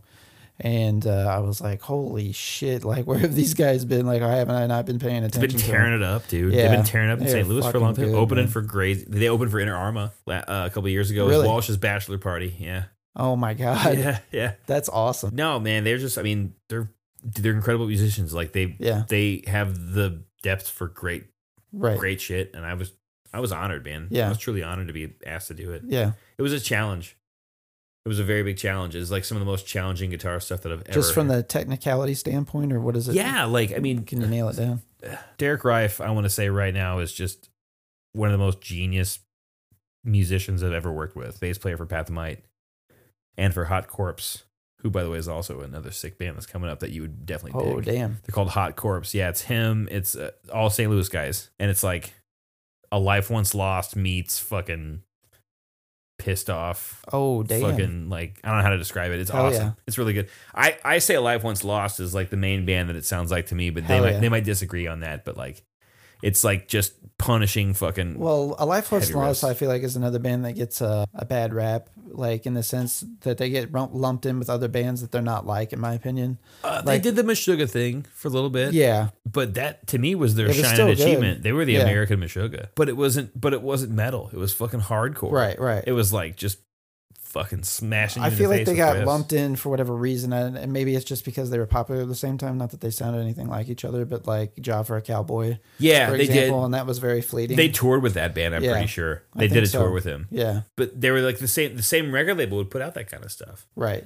They put out stuff that was like groovy and also stuff Right. that was fucking insane. But uh, anyways, caved finally and was like, yeah, man, I'll learn the songs. And then, Yeah. dude, it was like an experience. Like I On still, like gangbusters after that. dude straight up like this the hardest material that i've had to learn that i've had to like learn as a guitar player to be in a band. Uh, storm ruler was really hard too. I take that back man. Storm ruler and Might equally hard Yeah. as fuck. I learned a lot of wild fucking shit i Yeah. crammed my brain full of like Yeah. a lot of content what I found like my my the, when I advanced musically was like whenever I was playing different types of genres or having to like Yeah. force myself into maybe playing something that I wasn't so familiar with or in tune with in For the sure. past. So like I think that's kind of what you're doing too with the three different bands is the three different sounds that they're all going for and the musicality that goes behind it too. it's all heavy riffs man Yeah. it's all heavy riffs like that's what i'm all about Yeah, for sure. That's like what it all comes down to, man. Just play heavy, loud fucking riffs, make them sound cool. Playing guitar is the thing I'm the best at. Yeah. I think in my life, and I, I mean, not even I, I on a scale of what people could be good at guitar. I don't know how good I am at guitar, but I just like playing it, man. You're I just like, it, dude. It just, it, it, there's something. It just makes sense. It's like one of those things like you just sit down and do something that makes sense. Like, Yeah. I like with Fister, like I, dude, I don't even know how we. I don't know how I even decided that I even wanted to write music like Yeah, that yeah. compared to what I used to write. Sure. Never thought I would ever do Sure, stuff like that. sure. And then I find myself just turning it into rock and roll. Yeah. You know, it all comes full For sure. circle, dude. Absolutely. It all comes full circle. Yeah. Everything I'm doing is just I know rock and roll. you guys are all like really into older rock bands too, like ZZ Oh, Top, dude. for example, and I love ZZ Top. They're one That's of my, my favorite band. favorites. Really? I think ZZ Top is my favorite band. I think I can go on record as saying that ZZ Top is my favorite band. The first five records. Yeah, I feel like like when you first started uh, Daybringer too, you mentioned something about Dire Straits or something like that. Oh yeah, as an dude. inspiration. Mark Knopfler, dude. Like, yeah, and I was like, I don't get this at first, and then like I, I like Dire Straits, Pink but, Floyd, Dire Straits. Yeah. Anybody who just plays the fuck out of guitar. Yeah. man. Like I'm but just. the, that being listed as an influence just caught me off guard at first. You know, I- before I heard you guys' music. I learned a lot, dude, in the last like six years from an old blues guitar player from St. Louis that is like a mentor to me and like has kind of uh I want a special shout out John McVeigh for sure. The dude I is- see you talking about him frequently on social Dude, he's media. yeah. he's dude, he's like this dude from St. Louis who he's not even from St. Louis. He's from fucking Florida by way of Little Rock, by way of Austin, Texas. holy shit. He played guitar with Larry Davis back in the '80s. The guy that wrote, the guy that actually wrote Texas Flood. Yeah, He was Larry Davis's guitar player throughout the 80s, and then he lived in Austin in the 90s, playing all up and down Sixth Street. He had money nights at Antone's nice. on Sixth Street at Austin for years. Toured Europe, all over the world. Like, has gotten paid to play guitar for the last like fucking 40 years of his life. Jeez. And he's like this, you know, this heavy fucking cat, dude. Yeah. Like, and, like he taught me a lot of shit. Like, I I got hooked up with him and just got immersed. Not so much even in blues, really, but like just guys that play the fuck out of guitar. My my my my guitar idols range from fucking Buzz Osborne to Yeah. Chris Chris Cornell, Freddie King, Yeah. Frank Zappa, I think Chris Cornell's an interesting one because I wouldn't have guessed that. Kim Thayil more than Chris Cornell. Really, I Yeah. would say I would say Kim Thayil Yeah. Chris Cornell as a I guitar player to me more is like a he's like a Well, as a guy that's he's the sixth man. Also, he's a bench guy. He's a guy Yeah. off the bench. Yeah, He can handle it. He's like, I want to play the weird fruity tuning, yeah, and then Kim's Right, gonna right. play the heavy riff. right, right, right. I, I- yeah, so Yeah, I, I, would put, I would put Kim Thayil over Chris Cornell in that. Yeah. but then honestly, Steve Brodsky is Yeah, is oh, my hell modern. So I'm gonna go ahead and right now and just full on simp for Cave In as being my favorite band. Yeah, Next absolutely. is ZZ Top. ZZ Top's my favorite band of all time, but Cave In. If I'm Favorite going to band Desert right now. Island, two oh, I just bring two records: it's a Z Top record and a Cave In record. Yeah, I'm good. yeah, I absolutely If absolutely. I bring a love- third one, it's it's Sabotage by Black Sabbath, hell yeah, and that's my third yeah. one. hell yeah. My probably my two favorite current bands are Converge and Cave In. So yeah, I fucking the newest love Cave In Cave In. stuff is genius. Oh hell yeah, dude! Blinded by a Blaze is Yeah. maybe my favorite Cave In song. I love the variety that they're bringing, like with this, just the singles that they have out already, and then the full album came out today, right? I think, Oh, it comes or- out tonight. or I tonight. got my copy That's in the right. mail the other day. I was gonna say I saw PQ. Dude, it got comes his. with a bo- dude. Check this shit out. It comes with Yeah. a boss fucking poster too. He just put like a little picture of it, so I didn't. This is my hand for scale for how big the poster that comes with it. Oh damn, dude, that's Dude, dope. yeah. Hell yeah! Is that? I guess that's all Hooper's artwork. Uh, the the artist that they use all the time. Ye- uh, no, Aaron Turner. No, wait. uh, I think Aaron Turner from Hydra Head did some of it. Yeah, but no, I, you might be right. It might be that guy. because he does a lot of their designs, especially like the real intricate, almost I like just got ornate Polynesian looking. I just got this designs. band too. Come to Grief. I just got their record too. Come to Grief is great, dude. I highly suggest that band.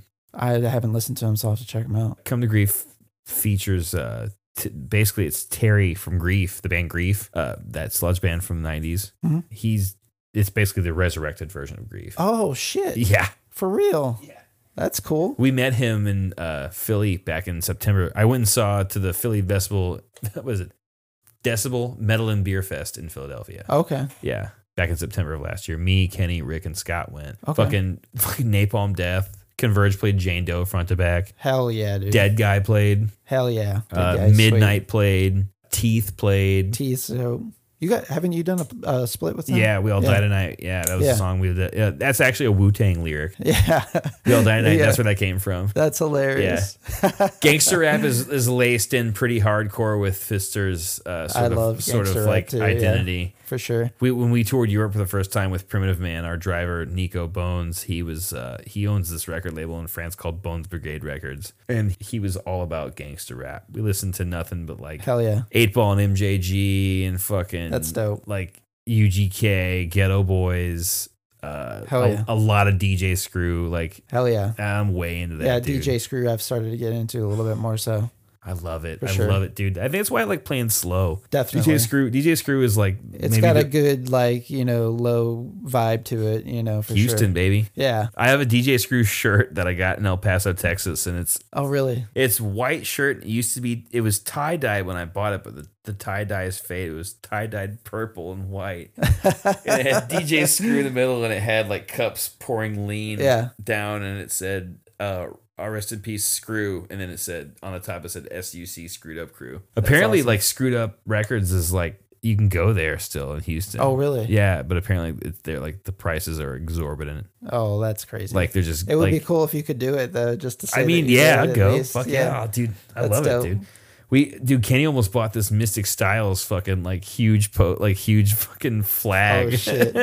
yeah, but we do that. I'm super into that shit. Anything, anything slow and Yeah. sticky and heavy, dude. Give it Yeah. to me. I was happy to get this isn't necessarily in the same wheelhouse, but I got an MF Doom uh, shirt Oh, the dude, other day. he's I love the MF master. Dude. Yeah. He's the best. Eh, Like whenever he like announced like much after the fact that he died, I feel like Yeah. wasn't it like months perhaps I Something think? like that. Yeah. What is it? I was Uh, like totally shocked, you know. capital girlfriend. capitalize the letters when you spell the man name Yeah. or whatever. Yeah, dude. fucking big big shout out to fucking MF yeah, Doom. he's fucking rest in peace. Rest in peace, dude. Dude, I remember watching Adult Swim like back when I Yeah. was still living Yep. at home. Like That was my introduction. to. Danger Doom, Yeah. all the Adult Swim stuff. Yep. Like, dude, his genius can't like, Absolutely. It's unparalleled. He did a collaboration with Mr. Fantastik. That's really really sick. Yeah. Rap Snitch Knishes. I think Yeah. that's the name of the record or the name of the song. Dude, it's like the maybe the best song, like maybe the best rap song I've ever heard in my life. It's fantastic. It's incredible. Like he's, I lo- I mean, he's like- another guy that got overlooked. I feel like like Yeah, he's get, he He's starting to get a bit of a cult following again, but I th- I think the cult following was always there. His death shook people, dude. Yeah. And I think it I think it like really like ignited the cult following that was already there. Because MF Doom was a genius for 20 years. And Yeah. the guy was obviously like maybe the best mind in rap. I mean, maybe sure. maybe ever. I loved his infusion of like old school, like nerd cultures type stuff in his music, of course, like especially like old Marvel comics and shit like that, you know, like a lot of comic culture infused into his music. he was he was person that I think would try to enlighten people within the culture of Yeah. shit they weren't really into. Sure. and be like kind of like a hey, you know, we we don't got to always do this. We can do this. We can check Right. this shit out. Like he was, I think he bridged the gap for a lot of people to kind of like cross pollinate themselves on like what they're For sure. into. Absolutely. He he really made people aware of shit because like Right. people who were listening to his music that was like never they weren't comic book people at all. Right, right, right. I think his his musical ability sort of superseded his cult of personality right. because like people talk about his rapping, talk about his genius, like Right, how good of a vocalist he was, and how good his ear was, and how good he was able to pick a beat out of nothing Right. and like sort of make it cooler with the way he fucking Right, right, spit right. over it. You know, What's kind of interesting too is kind of the overlap of like old school rap too, and and some even hardcore, especially as it progressed in the late '80s and like the early '90s. Like Yeah. the more commercial, there was more commercial stuff, but like all those guys know, are into the same stuff. Ice-T for example, Dude, you know, all those guys Yeah. into the same stuff. It was Right. a, it was a musical identity that everyone could get onto because everyone Right. who was into the hard ass shit in the late eighties, early nineties were into the same thing. right. Gangster rap and fucking hardcore. And a lot of the They're the things were about like police violence and brutality and things of Who got ilk. hassled more by the police Yeah. in those days? Absolutely. Punk rockers and fucking rappers. And. Absolutely. Like, on the in a music scene sort of way. Yeah, In a music scene sort of way. Not I mean socially obviously we know Right. who's been being fucked with. Absolutely. But like I mean in the Right. music in a music scene way like Henry Rollins talked about it for years. Right. About how Absolutely. you know it was not safe to be a punk rocker or how Right. it wasn't safe to be someone that if you looked at them especially somebody like him, he was very abstinent too, and that Well, yeah. like Well, he- he was- vices. he was for the fucking culture. He was Right. down. Like this dude, that dude did not like take a joyride on his fame whatsoever. He Right. was not.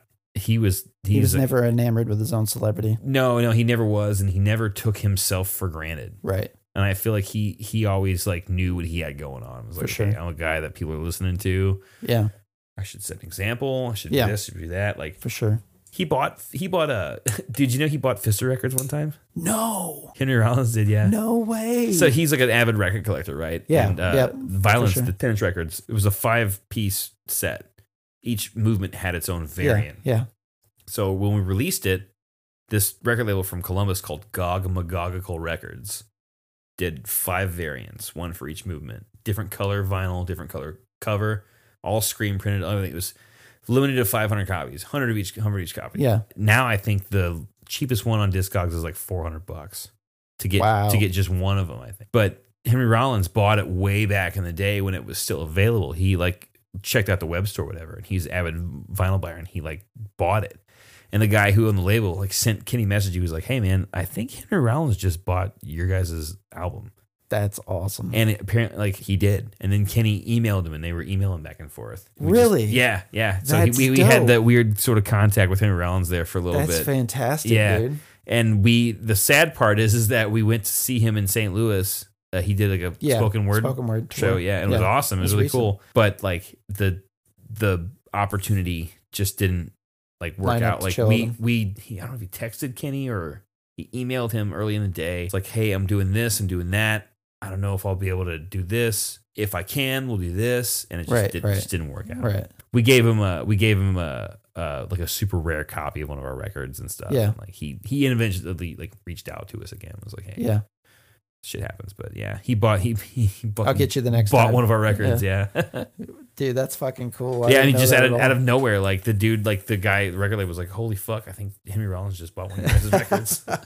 That's insane, dude. Mm-hmm. Like my brain can't even wrap around that being a possibility ever happening. Like what I would uh, do in those situations. yeah, then Kenny like you know? emailed him back and forth. Yeah. He was like talking to Henry Rollins. Yeah, for and that couple that weeks, yeah. that that even makes it crazier for sure. You know, you've mentioned this a few times too that you guys are gear guys for sure. And Oh, I want to yeah. talk about your rig a little bit for dude, know, I'm my gear nuts out there. Man, like it's all about hundred watt tube amps. I think are what the standard should be for if you're gonna be playing loud, heavy stuff. Yeah, That's just my philosophy. 100, 102 watts, 412 speakers. Get whatever combinations you like. Play with what you like. Like I'm a I'm a humbucker guy. I'm a Marshall Plexi guy. I use Stonecutter amps. It's basically a, a Marshall Plexi clone. Okay. Yeah. I didn't realize that's what it was. Yeah, this guy Yeah. from uh, Carbondale, Morgan, Oh. makes them called Stonecutter amps. Like he'll make you whatever you want. I don't know what his like what his like order situation is right now, Sure. but I'm sure components and things are hard to get right now. yeah, yeah, Yeah. But he's he's a no. I mean, he's been. I got fuck. I got that amp over ten years ago, twelve years ago. Right around the time I did the Emperor thing, I got the Stonecutter Okay. amp. Yeah, I was like kind of like I.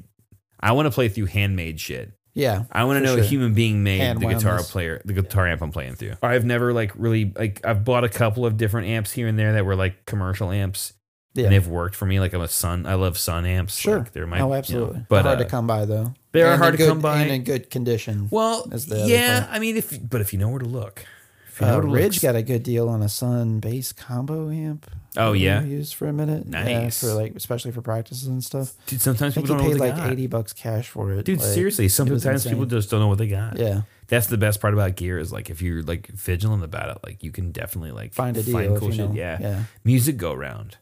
Yeah. So I would highly, around. I highly advocate music go around. Somebody told me about that. one of my one of my non There's one in non paying endorsements. Yeah.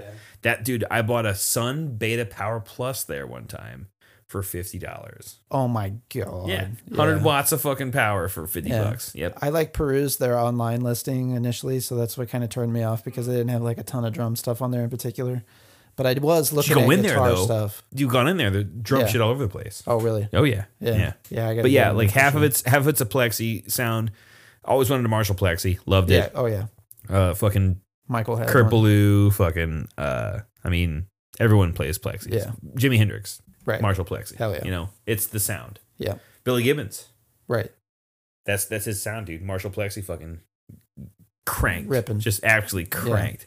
And then uh, uh, the other half of it's a Sunn Model T and a Stonecutter Yeah. brand Sunn Model T. Yeah. Which I again, Stephen Brodsky cave in. Yeah. Absolutely. Like that's what I'm going for. I'm Yeah. going for that tone. Like He's I've been chasing like, that dude's my tone current for. favorite guitarist, without question. He's a genius, dude. Yeah. I mean, he's a modern genius. Like he's got like so much ability to like how he can even change and do stuff with other people. Like he did the stuff with um, Marissa Nadler yeah, and uh, he's and Ruth Rundle. yeah, Emmy, Emmy Ruth Rundle, and he's like doing did the last. I mean, he's done stuff with Converge in the past, but did the last album full on. Yeah, he was a bass player for Converge back in the day. Yeah. yeah, and then uh, did the Blood Moon shit like a long time. He did like a weird collaboration a while back, and then did Blood Moon recently too.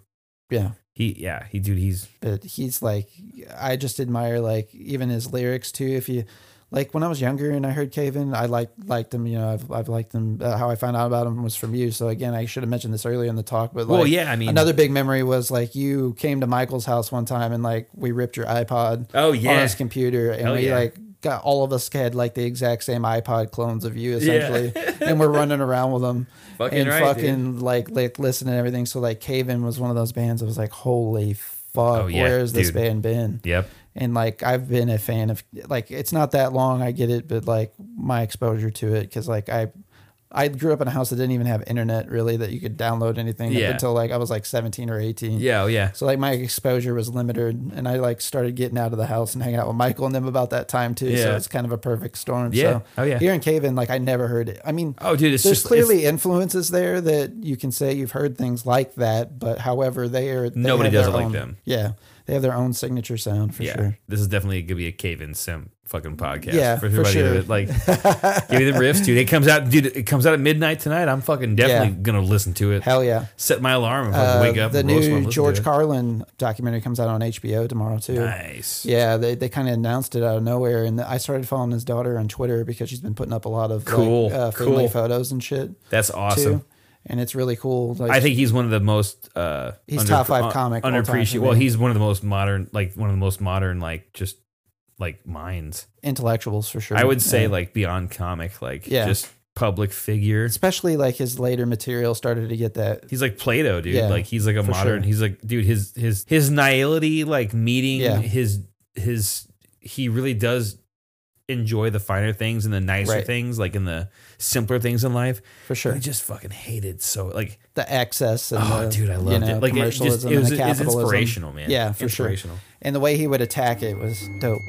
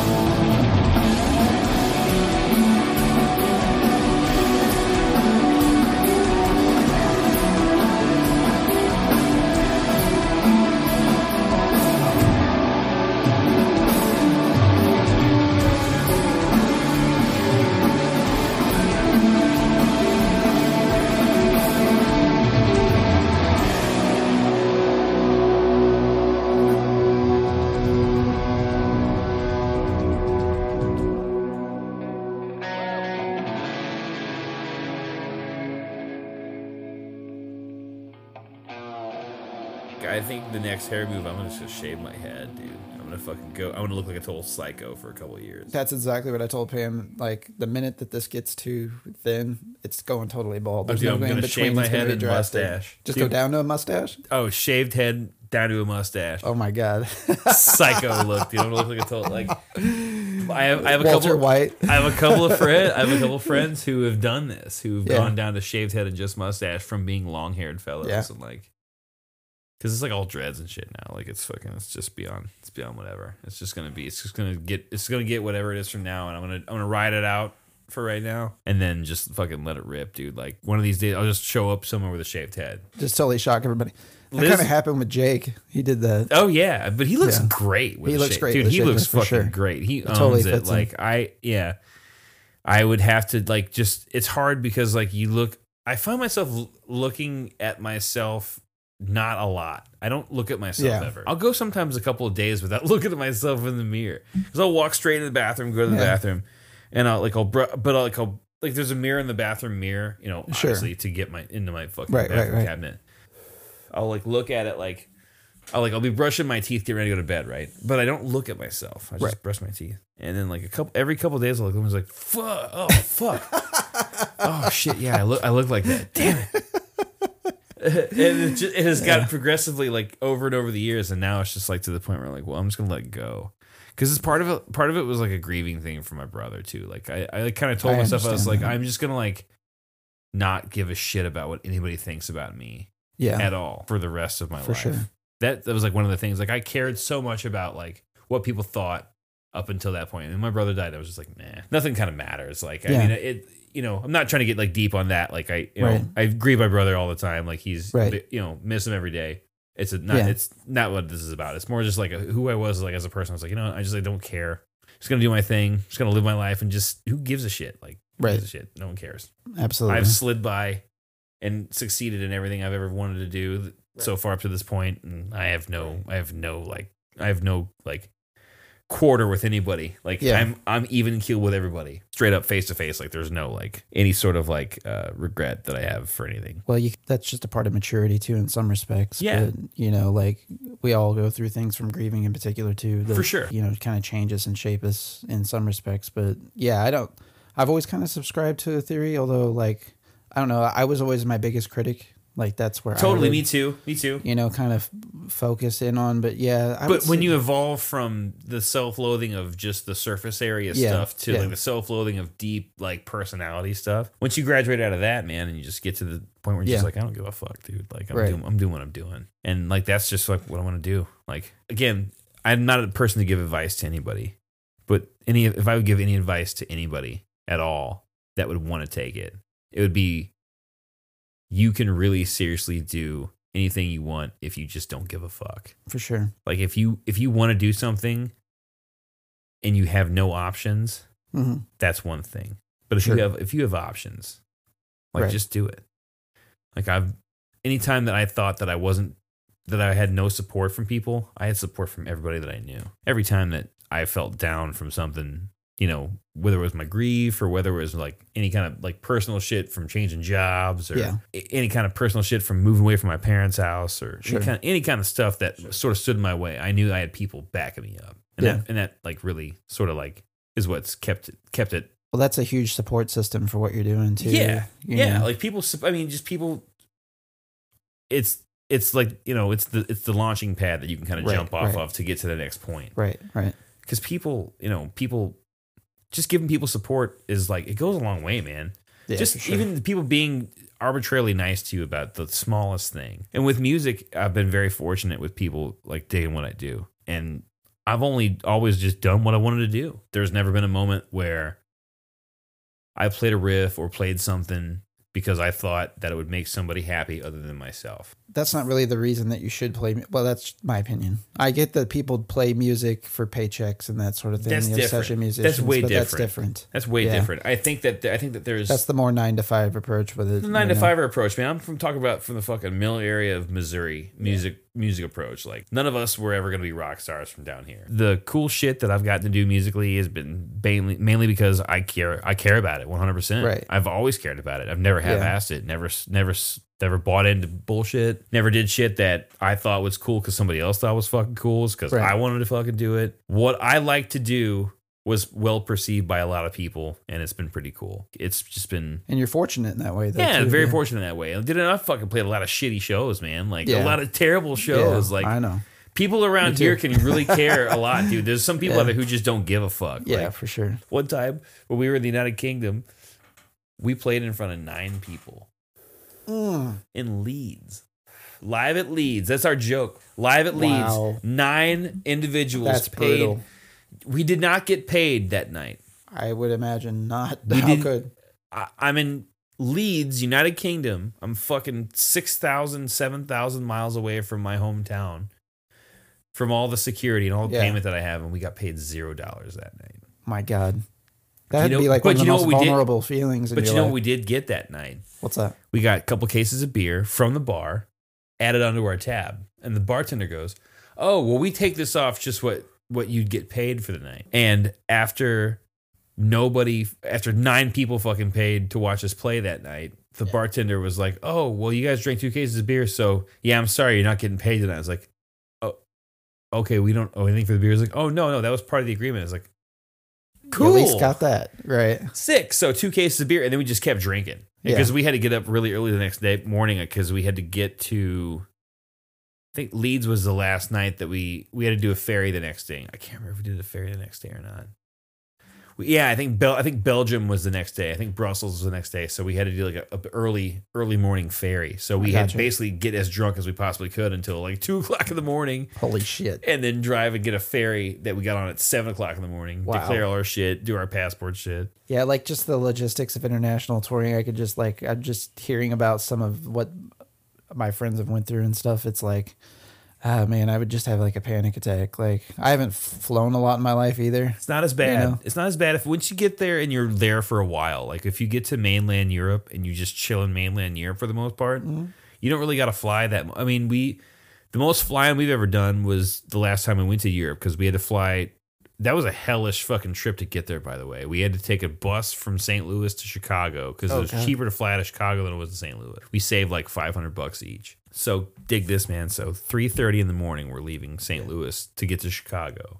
Our flight from Chicago to, I think it's from Chicago to Iceland, then from Iceland to Finland because the first show was in Finland. I think we had like seven hours. It was, it was a three and a half hour, four and a half hour bus ride, five and a half hour bus ride to fucking Chicago. I can't remember. It was early in the morning. Three thirty was our fucking bus call time. Bus call, Greyhound station. Yeah. Me and me and Kenny and fucking our buddy Alex all carrying. I had a guitar and my fucking pedal board and my Yeah. backpack and my suitcase. We flew Southwest, so we got to check two bags for free. This day starts at three thirty in the morning. Bus ride to Chicago. Get to Chicago. It's like eleven in the morning. It takes a long time. It takes like way more than like five hours. So our flight doesn't leave till like five or six o'clock.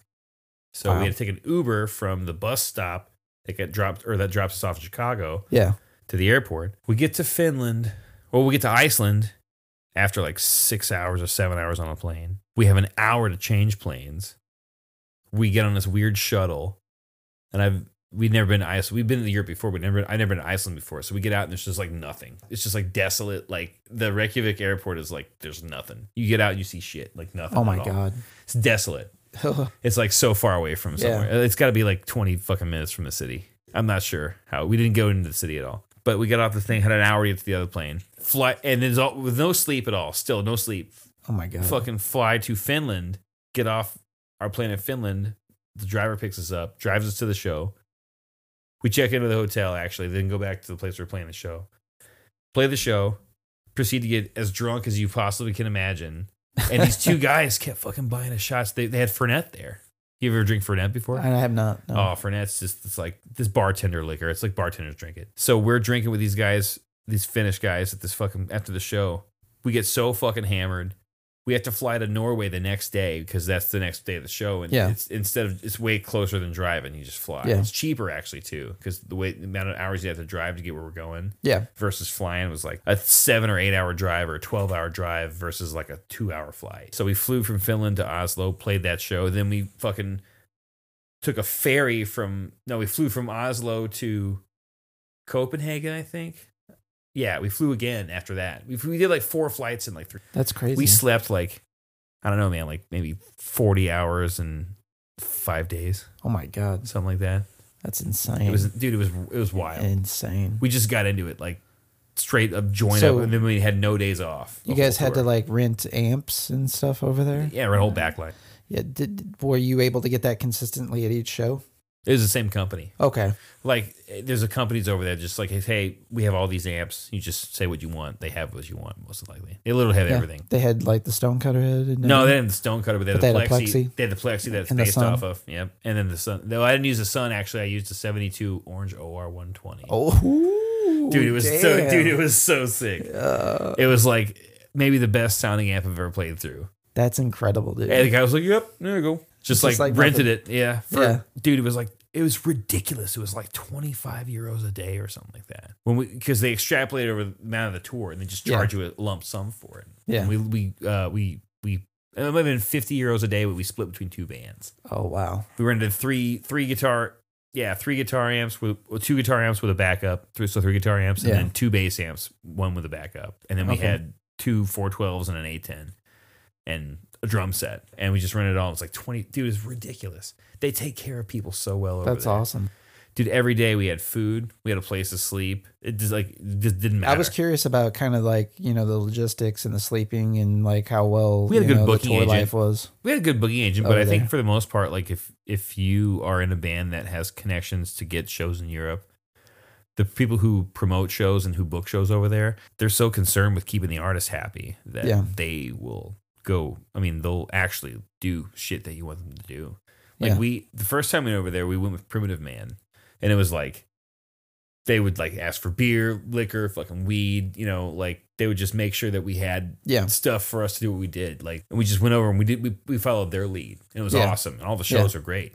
Fucking It's played nice to have a like- resource like, that though Yeah. too. That, you know, then the second time kind we of went a over big there, brother band in that one. yeah, for sure. And then the second time we were over there, we were with another band. We were like co-headlining, so we kind of had like we You had the talked ropes. about like what we wanted to ask for, and it was the first time we've ever actually got to ask for shit. Yeah. And we asked. It was we kept it simple: case of beer, case of water, case of whiskey, or not a case of whiskey, a bottle of whiskey and a bottle of vodka, I think, Yeah. and maybe like a bottle of red wine, and then an eighth of weed every day. That's what we asked for. This was asked just to see if they'd do it Yeah. and most Every of the time most of the time they did it Yeah. not all the time but a couple most of the time they did it It, it, like, was there anything in particular that wasn't as much with consistency? Like maybe the weed, not so much, so or did, was it kind of hit and miss? i mean no the matter we- what is. the germany Yeah. like made good every time with it hell yeah. yeah germany made good with every time with it like Very cool.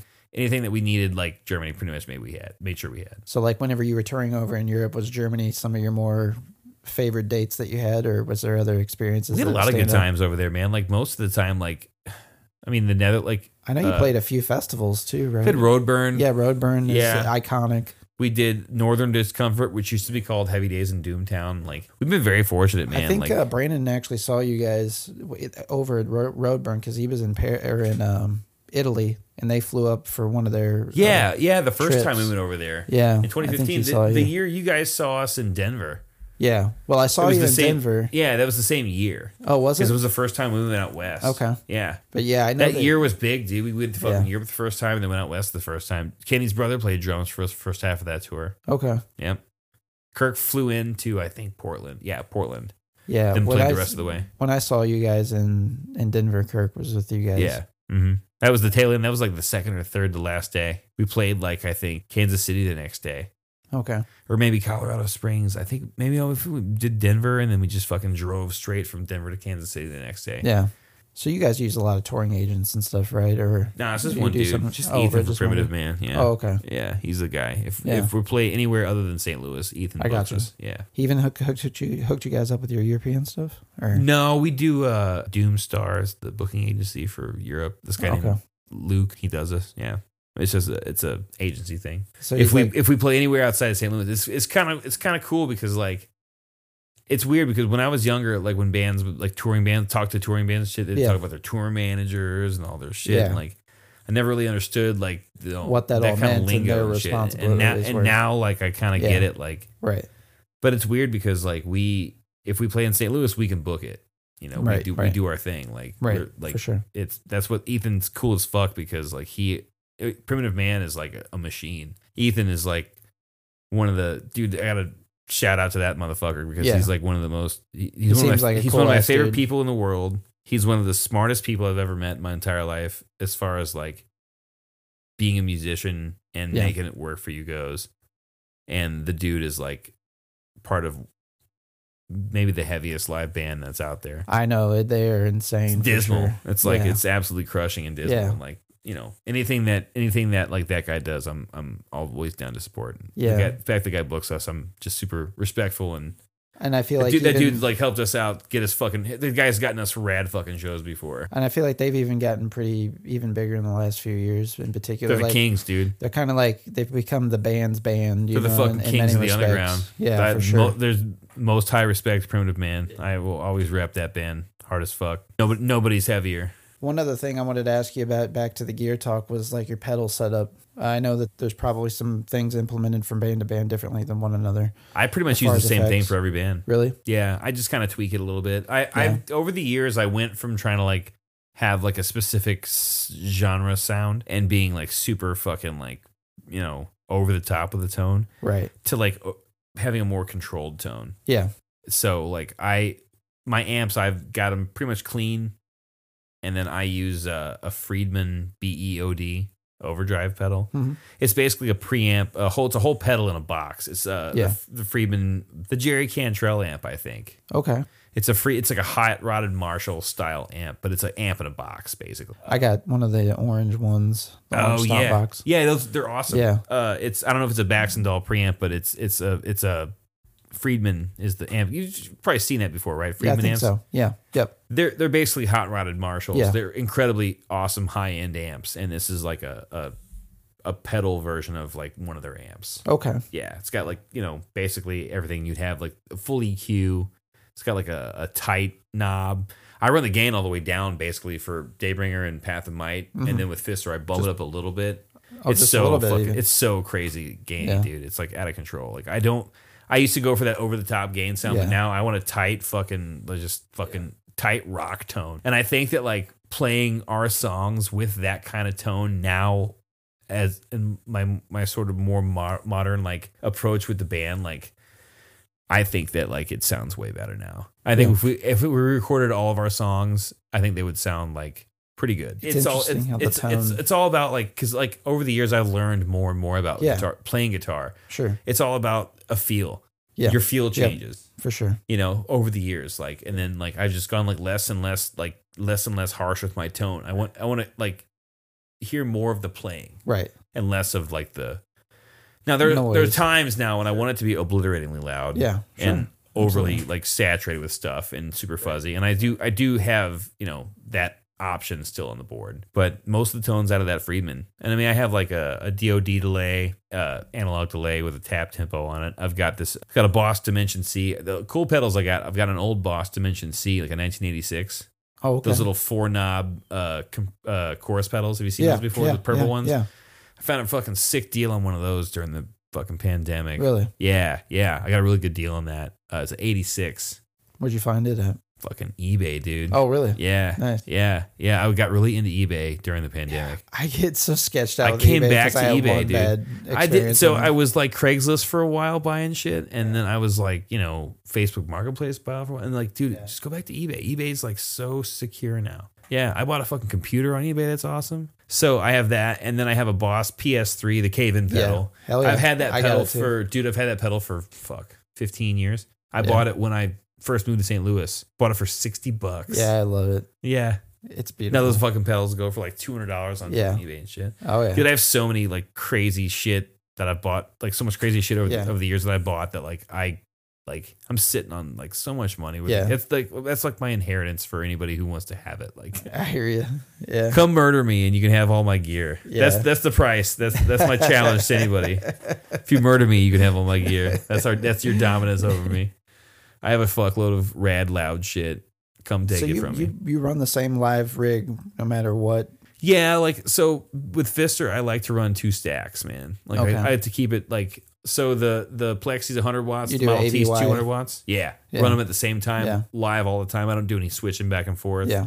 Back in the day, we would used to run like a stereo setup. Where I'd run like half my stack on Yeah. my side, half stack on Kenny's, and he would run a bass stack on my side and his Yeah. side. I don't like doing that anymore. I like I like us just It being our own confuses the independent. sound waves too in the live It's- experience. it's sometimes. too it's too festival setup for me, which I don't Yeah. mind doing it. Like I don't shy away from it. I prefer to have all my shit on one side and Right. all his shit on that side because Yeah. we're independent unit. Like we Yeah. both, you know, like whenever we're writing the songs, like I write the songs for three people, and then I don't, I don't write two guitar parts anymore. Like I back in the day, I would like write, you know, two guitar parts to make up for that lack of not having another guitar player, and I would either track it with another amp or like another guitar, or something just to like create some more separation some with the sound. and then like when we recorded No Spirit Within, Kenny was like, "Man, you should just like double your guitar part. Don't do two guitar parts. Don't write two different parts.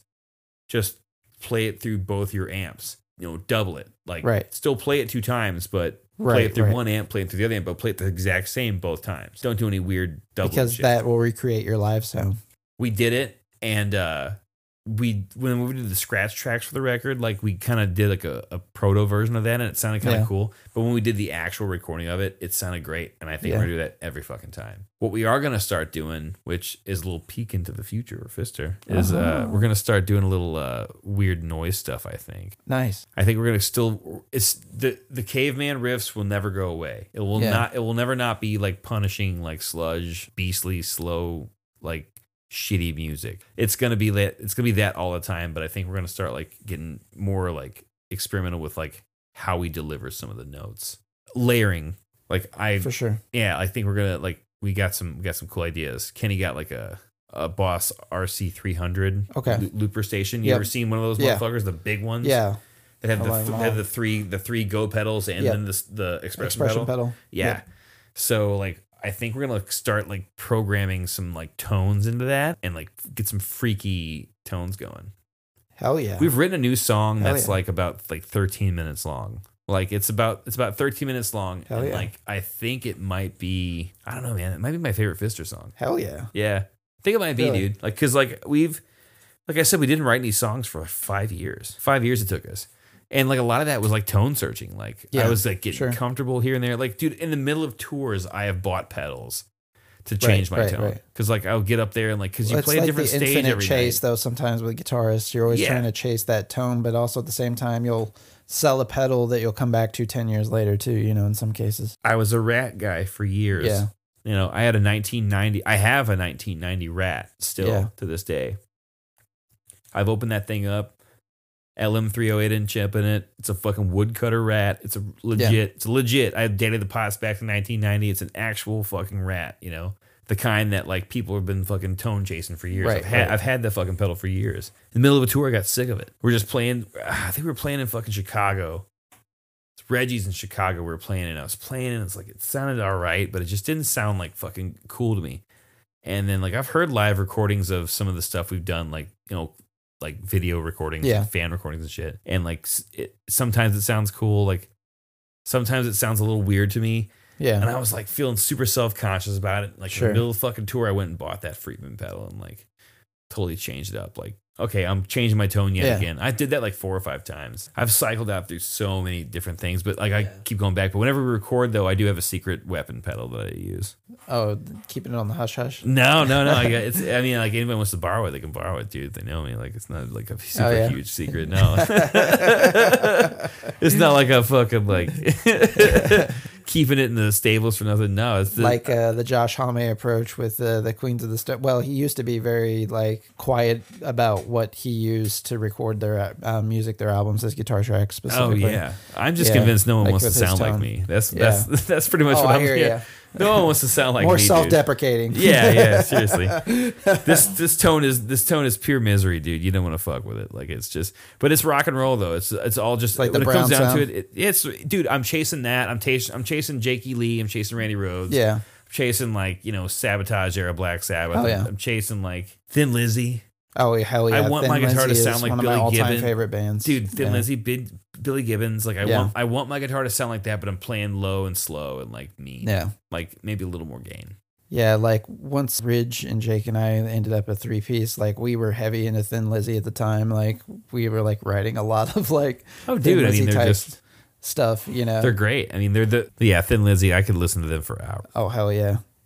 I've got uh, Jailbreak and I have Rene- Renegade on vinyl. Jailbreak was a re release, so it's you know, but it's at least you know one eighty. record's a record dude like Yeah. you got it like to me, like I would it. obviously prefer to have the original, but I don't care if as long as I have it on gives fuck? vinyl. Yeah, it's like the experience of me, the ritual of listening to vinyl that you know that is sanctimonious to me. You know, that's Why kind of my for it?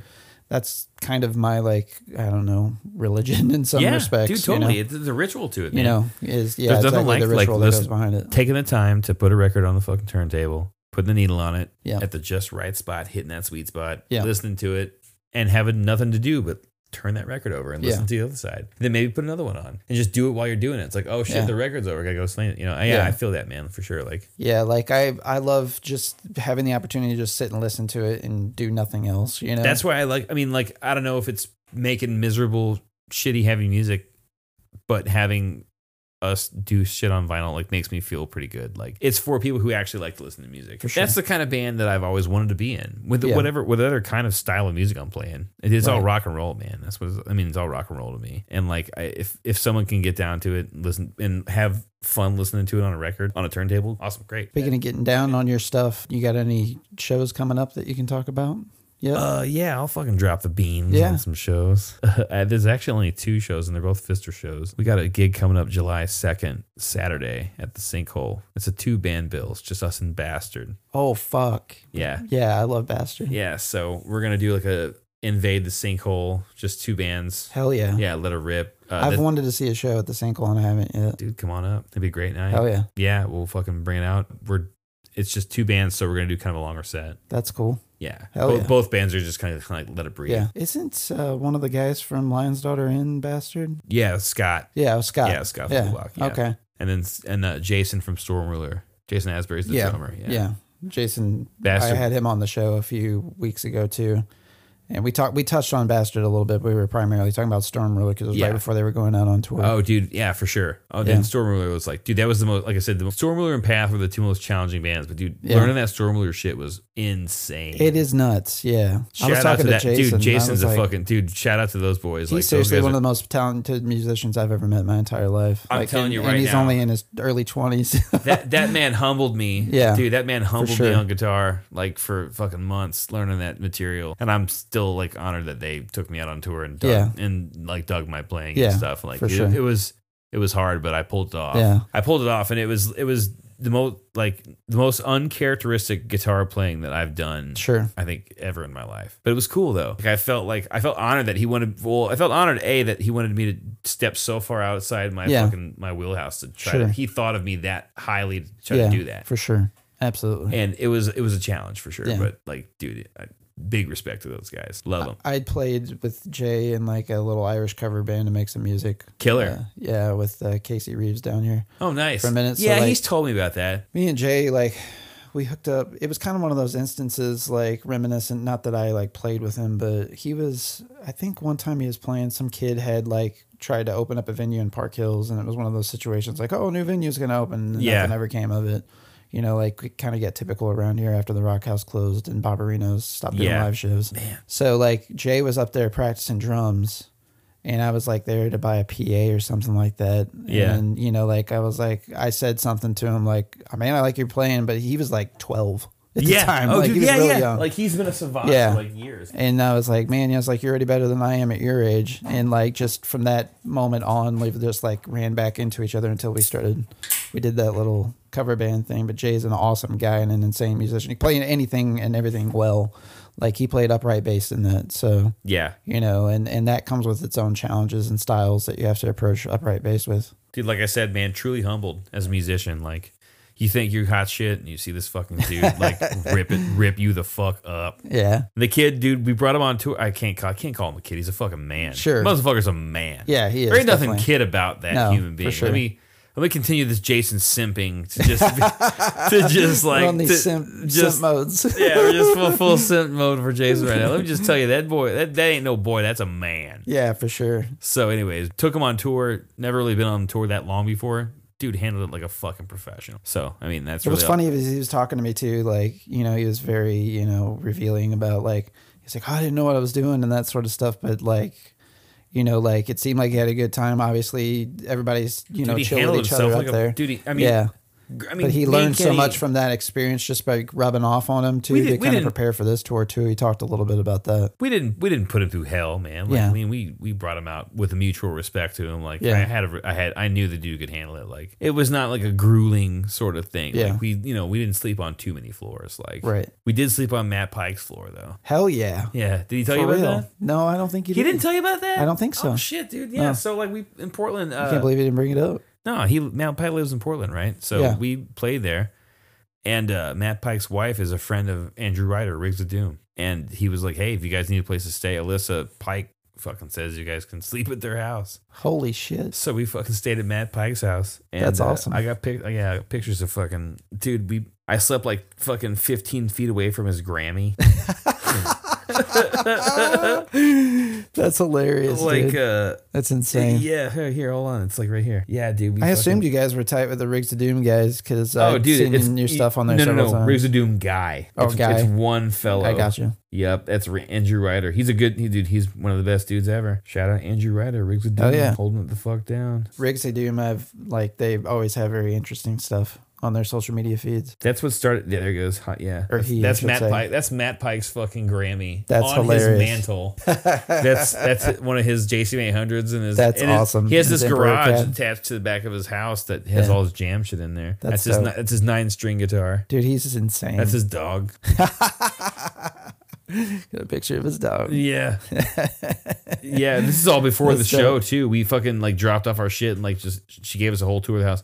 Dude, we slept there that night, came back and like just ripped dude bowl after bowl after bowl after bowl. Hell like yeah. just getting high. I was like, I gotta get high as fucking Matt Pikes. He wasn't there. I mean, Yeah. he was obviously he was out of town. But shout out to Alyssa. Hell yeah. Fucking, she's a tattooer. Also, she fucking does a tattoo artist in Portland. Ah, She's fucking rad too. She's also in uh, Lord Dying. I didn't know She's a that. bass player for Lord Dying. Yeah, I did not know that. and has That's uh, dope. done a bunch of other stuff around town too. Like fucking just been killing it in the game for a long time. But yeah, she she fucking hosted us that night, and yeah, I did. I slept 15 feet away from a Grammy. That's wild. yeah, You know, at first when you said Grammy, I thought you were talking about it like his elderly mother or something. No. and then I, then I remembered, oh yeah, he does have a Grammy when you showed it to me.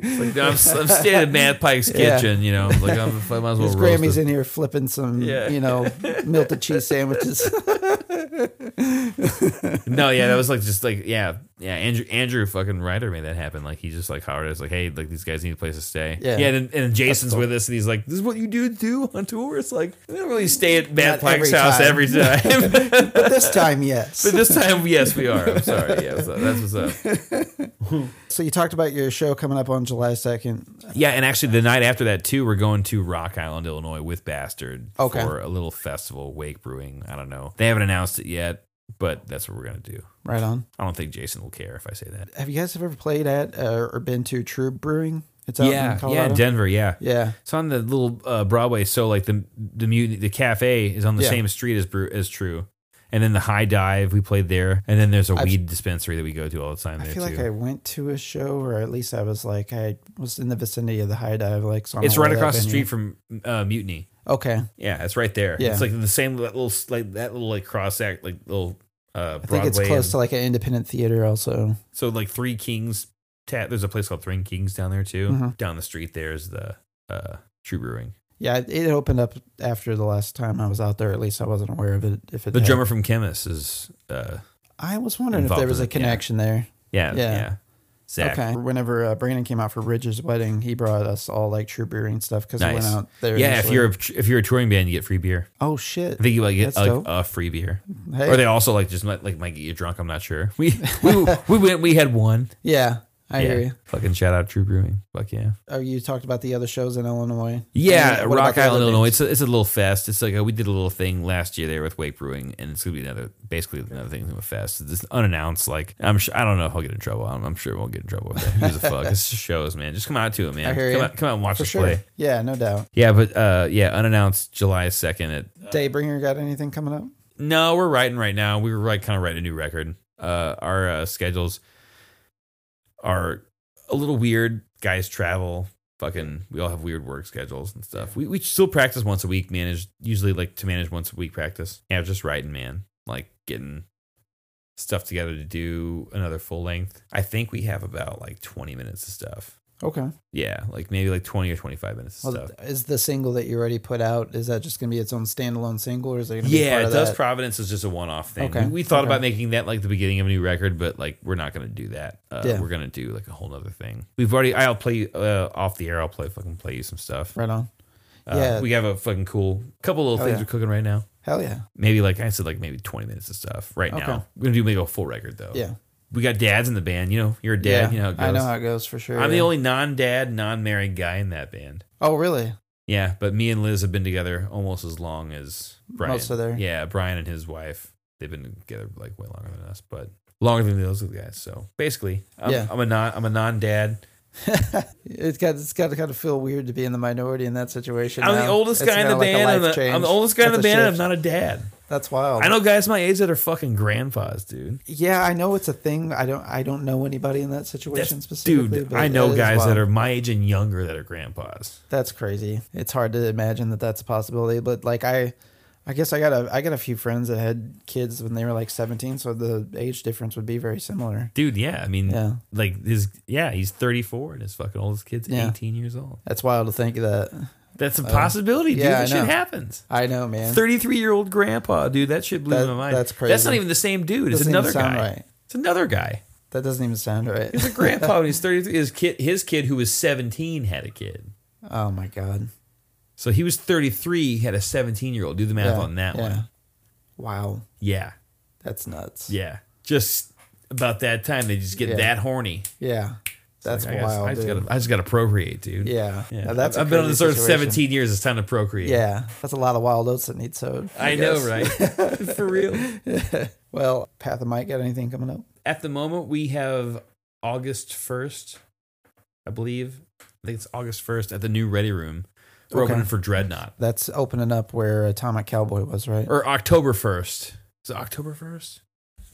August 1st. I can't remember. But that's op- I think they took over the actual space that the Atomic Cowboy occupied previously, and they're reopening. yeah, there. yeah, it's the Right. same building. Yeah. The- so they're going to do, yeah, you saw the RFT it's essentially article. across the the road. yep. you know. Yep. Did you see the RFT article about Yes, it? I did. Yep. Yeah. Killer. Yeah. Yeah, Yeah. That'll, yeah. Refer to the RFT article. Yeah. If you guys need any, any uh, Citation any- here. Yeah. Any, any, citation or information needed further than that. Yeah. It's going to Yeah. be sick. Uh, yeah. Riverfront Times. Yeah, doing uh, it's us, Blackwell. All right. Yeah, I'm not I'm not well informed on that. I'm sorry. Yeah, it's all good. Yeah, well, of course, you guys just had that album come out, Deep Chrome, as well recently. Yeah, we played Viper Matrix on the show previously on the Jonestown episode. Thank you very much. Oh, we were happy to do it. The song fucking rips. Dude, it's great, sure. man. I do. I'm telling you, they're still one of my favorite bands. I listen to that record a lot, actually. Yeah. Still, even being a member of the band, like, still kind of like weird that I get to be a part of it. Keeps me boned up, but also like I love like rocking that shit. It's Yeah. great. It blew my mind. For like it's sure. it's something. It's, It's something. excellent, for yeah, sure. dude. I, I I can't praise it enough. Yeah. I hate to be that guy, but like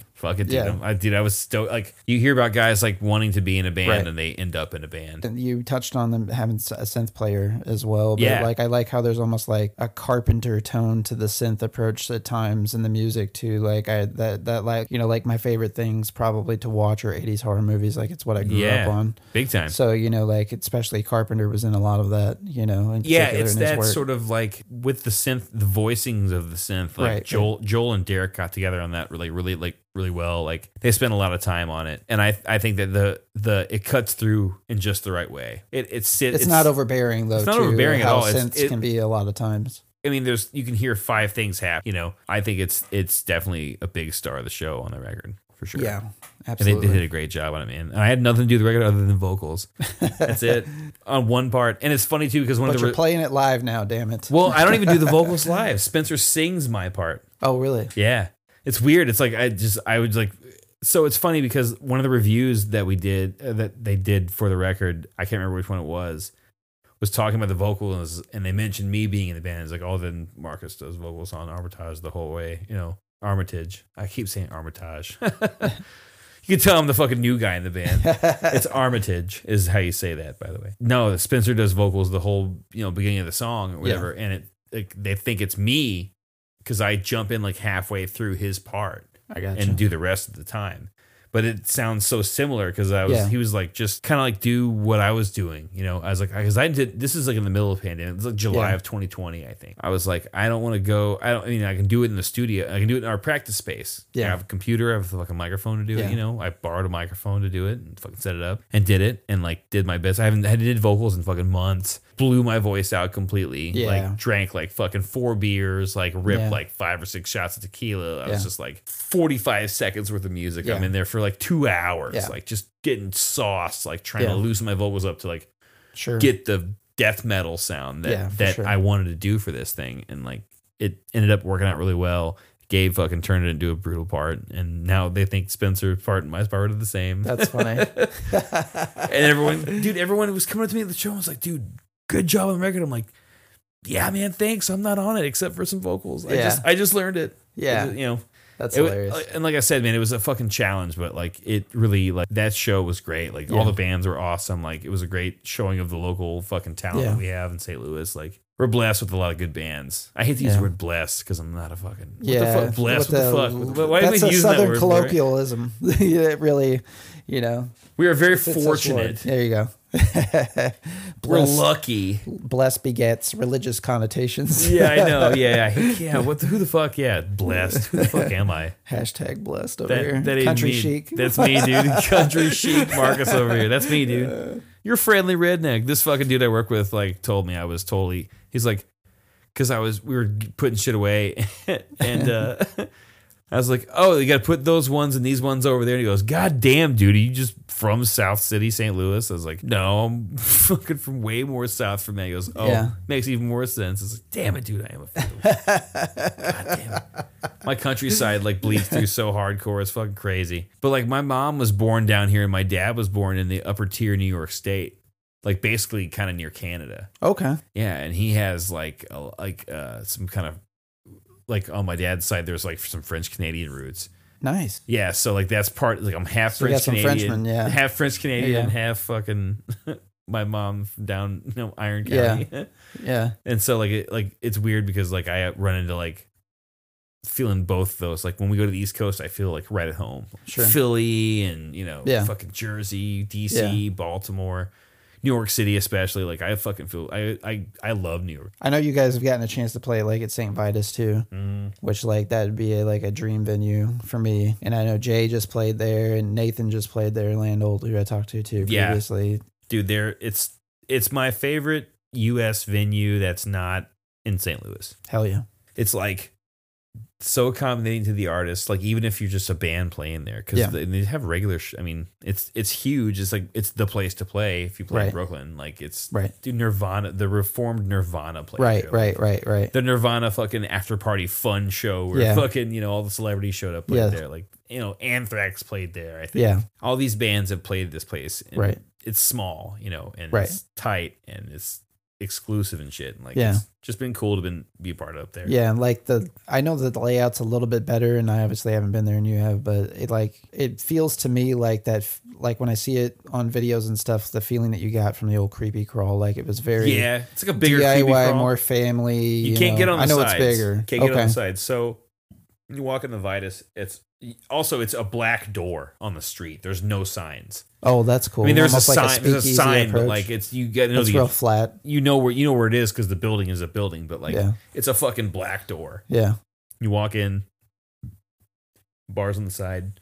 It's it's just a straight shotgun bag. I got you. fucking room's pretty big, but it's just a straight big room. There's no nothing. You can't like there's I mean there's obviously fire exits and shit, but like Yeah, you know, it's just one big room that's cool. with the bar in one part sectioned off, little you know sectionals, then like a middle thing where the ATM and shit is, and Yeah. then the big room in the back. And the sound, the fucking PA is so loud, it just Hell fucking yeah. it slams like it fucking slams Hell yeah, dude. it's just it's dude it's the coolest and the i mean they area downstairs where the bands go hang and shit like Yeah. it's just awesome like it's so cool and it's like right in the heart we've never had a bad show there like people just show up if you play there people will Have you played there several times three times i think with Just Fister, right? yeah, Yeah. uh we played there in 20 let's see we played there in 2013 with lion's daughter it's our first time there Played there in 2014. My dad was driving the van. I saw that your dad drove the van at some point. Yeah, he drove that tour. That's awesome. Yeah, he he always wanted to. We were like, fuck That's it, so come along. cool, dude. Yeah, dude, it was my 30th birthday. We played, we played at St. Vitus on my 30th birthday. Wild. We dude. opened for Mournful Congregation, Imprecation, Begrime Exemious. I can't remember who else, but it was called Martyrdom Fest. Wow. It was my 30th birthday. Dude, Yeah, what a memory yeah, right. for sure. And then we just played there again in 2019. Yeah, Hell played yeah. there with as us and Body Void and Pyrrhon Oh, and nice. Sea of Bones. oh, Sea of Bones. Yeah, Hell it yeah. was dude. It was dude. It was like the heavy dude. It was like the heavy show of the fucking fall. Like it was wow. the two two of the heaviest doom bands, two of like you know actually three of the heaviest doom bands Yeah. because fucking Body Void is fucking gnarly. If you've listened to Sea of Bones, yeah, Yeah. See, yeah, it's fucking ungodly heavy. Oh, Body yeah. Void, ungodly heavy, Yeah. just scary, like Yeah. frightening. Which Yeah. Ridge turned me doing on a all split that. with, doing a split with them, by the way. Oh, for real? Yeah, Hell yeah. yeah. Awesome, dude. We're, we're currently working out that material. Hell yeah. Yeah, we're we're we're ma- well, we're materializing that material Yeah. right now. And then uh Pyrrhon, who are homies like Doug, Doug and the boys from Pyrrhon, just absolute maniacs. You listened to that band before? I don't think so. Oh man, check them out. Pyrrhon, they're like I'll have to check 'em psychedelic death metal that like Oh shit. will just blow your mind. It's Hell like yeah. Deathspell Omega but American Hell yeah. and way heavier. Hell yeah. It's so good. I'll have to check that out Uh, for sure. Yeah, it was yeah, it was us, Sea Bones, Pyrrhon, and Body Void at Vitus in 2019. Yeah, right before COVID. Yeah, Yeah, I know you've done quite a few different splits with other people, Teeth, Primitive Man too. yeah, You know, you mentioned the one that you're about to do. What what, what is the always the approach with that? Because I find that interesting. Like, you know, I never really realized kind of the split concept and how popular it was, even in the old school hardcore scene. Until like I saw a video about Stephen Brodsky talking about a while back. I feel like Yeah. Well, like back when we first started, like doing like well, I mean, the concept of splits is more just like kind of the cross promotion, exactly right. mutual respect. Like, hey, this band rules. You know, we should fucking Sure. put a record out that both of our fans would enjoy. Yeah,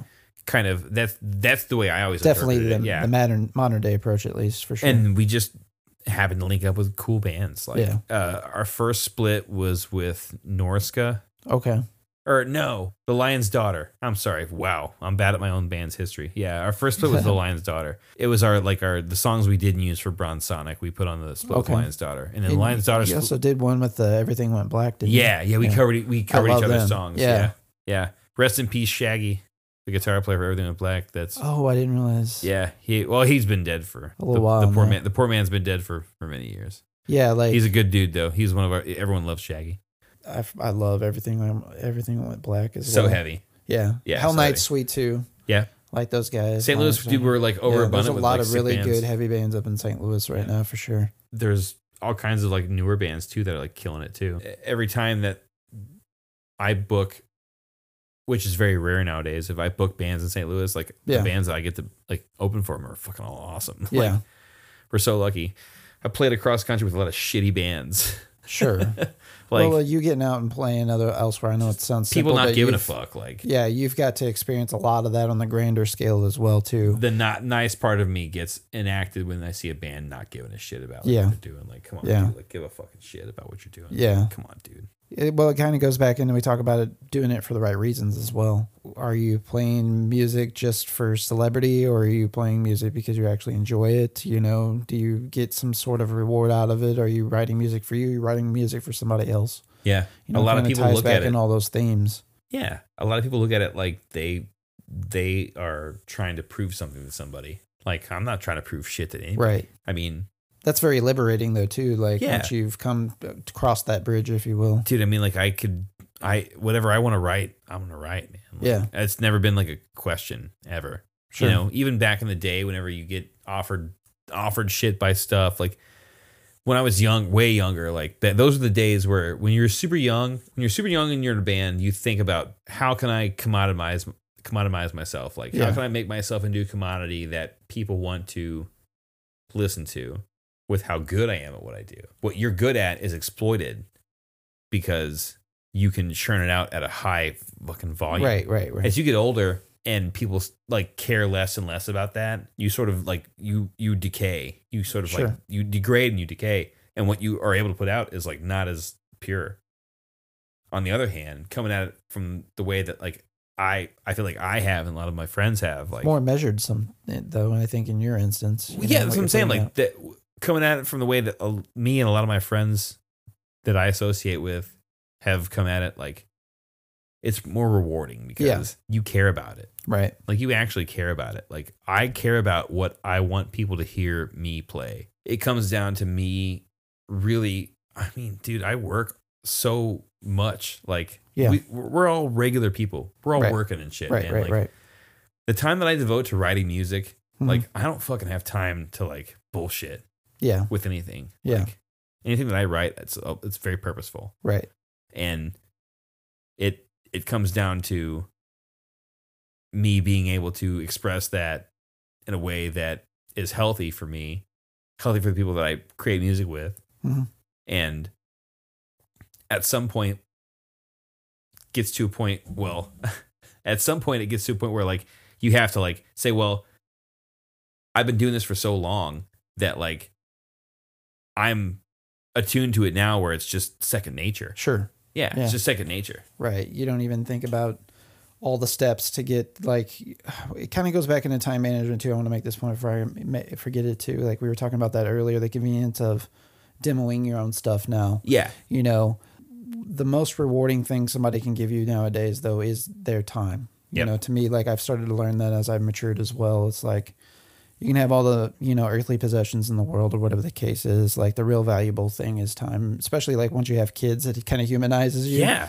in the sense it's like there's even things like that happen with my oldest daughter now who's eight that i think about and like i don't even remember it as sad as that sounds in some respects because we're Yeah. just like there was so much going on at the time and i didn't really appreciate some of the things now i pr- appreciate about having a three month year old daughter too there's like little moments that i wish that i recognized more that i know that i can take the time with and approach in a different manner now as a father You can bring in it up, those up to the present though too. yeah You can bring those up to the present. yeah, and that's Yeah. exactly what I'm doing now with Yeah. you know Ava. Is like I'm lingering in on those moments that you know even she's just sitting there cooing at me, looking at me. Yeah. You know, I'll just like sit down and just stare at her for you know hours sometimes. You Yeah. know, and just like talk to her like just like where you and I are talking right now, For and sure. she'll like They receive that. like coo at me or talk, and she's really starting to verbalize and enunciate stuff now. But They receive that, dude. to tie that back into the music is that as you get older too, you start to learn where to dedicate your time to yeah. as you pol- as you polish yourself as a musician to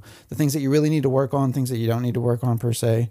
That aspect of things, but also it kind of gets back into the relationship aspect of having bands is knowing those tight knit people that you can play this music with and make best use of the time that you have together too creatively. Yeah. I mean, you're you take the time to do it and you want to do Right. it right. Right. You know, you have people who are with you who are willing to like receive what you're trying to give them. And yeah, take the time to do it right. Yeah. For sure. So I want to thank you for giving me your time today for sure, Dude, man. it's my pleasure, dude. It's been a great time. honor, and I really appreciate you having you on the podcast. I hope you have I hope you have some savable stuff, man. Yeah, I think we do. Yeah, for sure. There's a little nugget of something in there everywhere. I hope so. Well, I think I think it'll be a good conversation for people yeah. to hear for sure. Most definitely. I know that all your bands are on all the social medias out there, Facebook, Yeah, just look- yeah, we'll- Instagram, so we'll and so forth. I'm gonna yeah link up the post that we do for you guys, and then uh, I'm going to include like a special like live uh live song uh little, yeah. little Marcus EP. all right, I'll put a link. I'll send I'll just have a link you can share that works. with whenever we announce. Hell yeah. Yeah, I'll I'm just down like with it. make a little Google Drive thing that's got the three songs in it. All right, very good. But I love the creative aspect that you bring to your music. You know, you've been an inspiration to me. I appreciate you giving me your time today. Oh, dude, I appreciate the music pleasure, that you man. put out in the universe that I've enjoyed.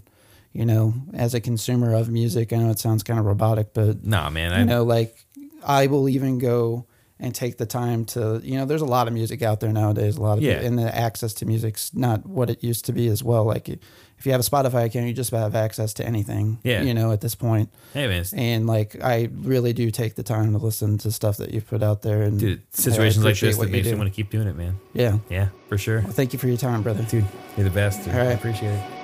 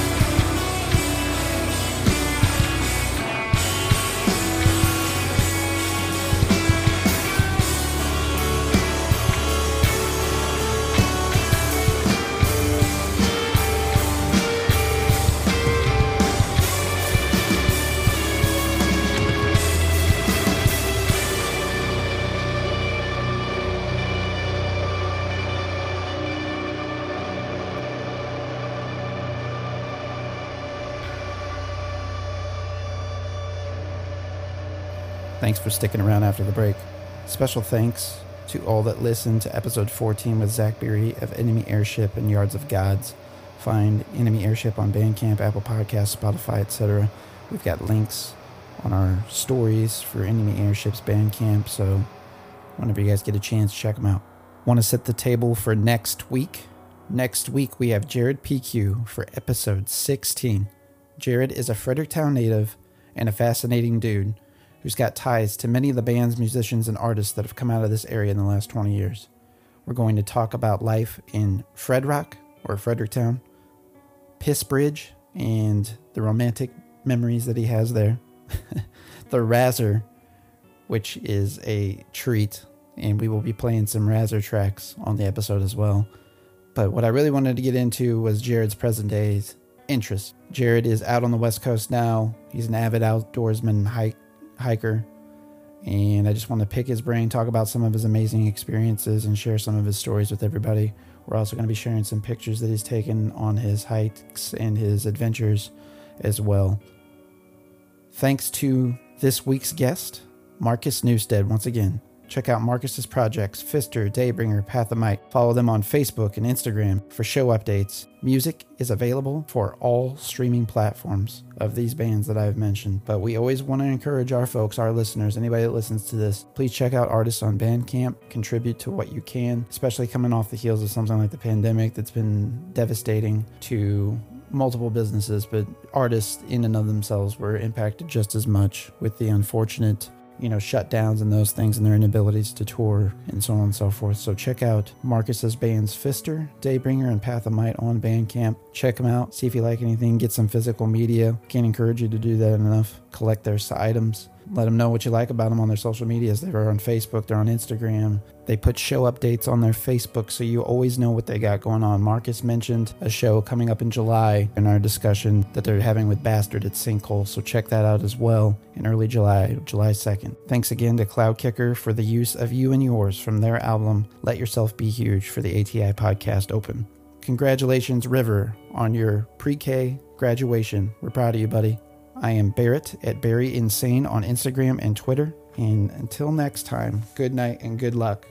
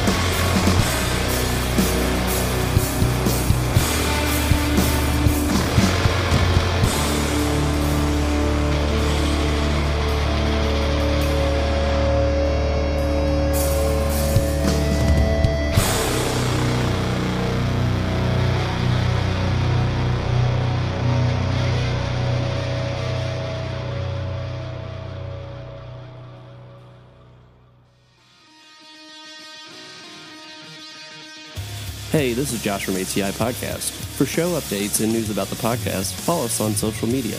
You can follow us on Facebook at facebook.com slash ATI Podcast 22, on Twitter at podcast underscore ATI, on Instagram at the ATI Podcast, on TikTok at ATI Podcast. DMs are always welcome. Have a question for the show? You can always email us at atipodcastquestions Podcast Questions at gmail.com. Stay safe out there.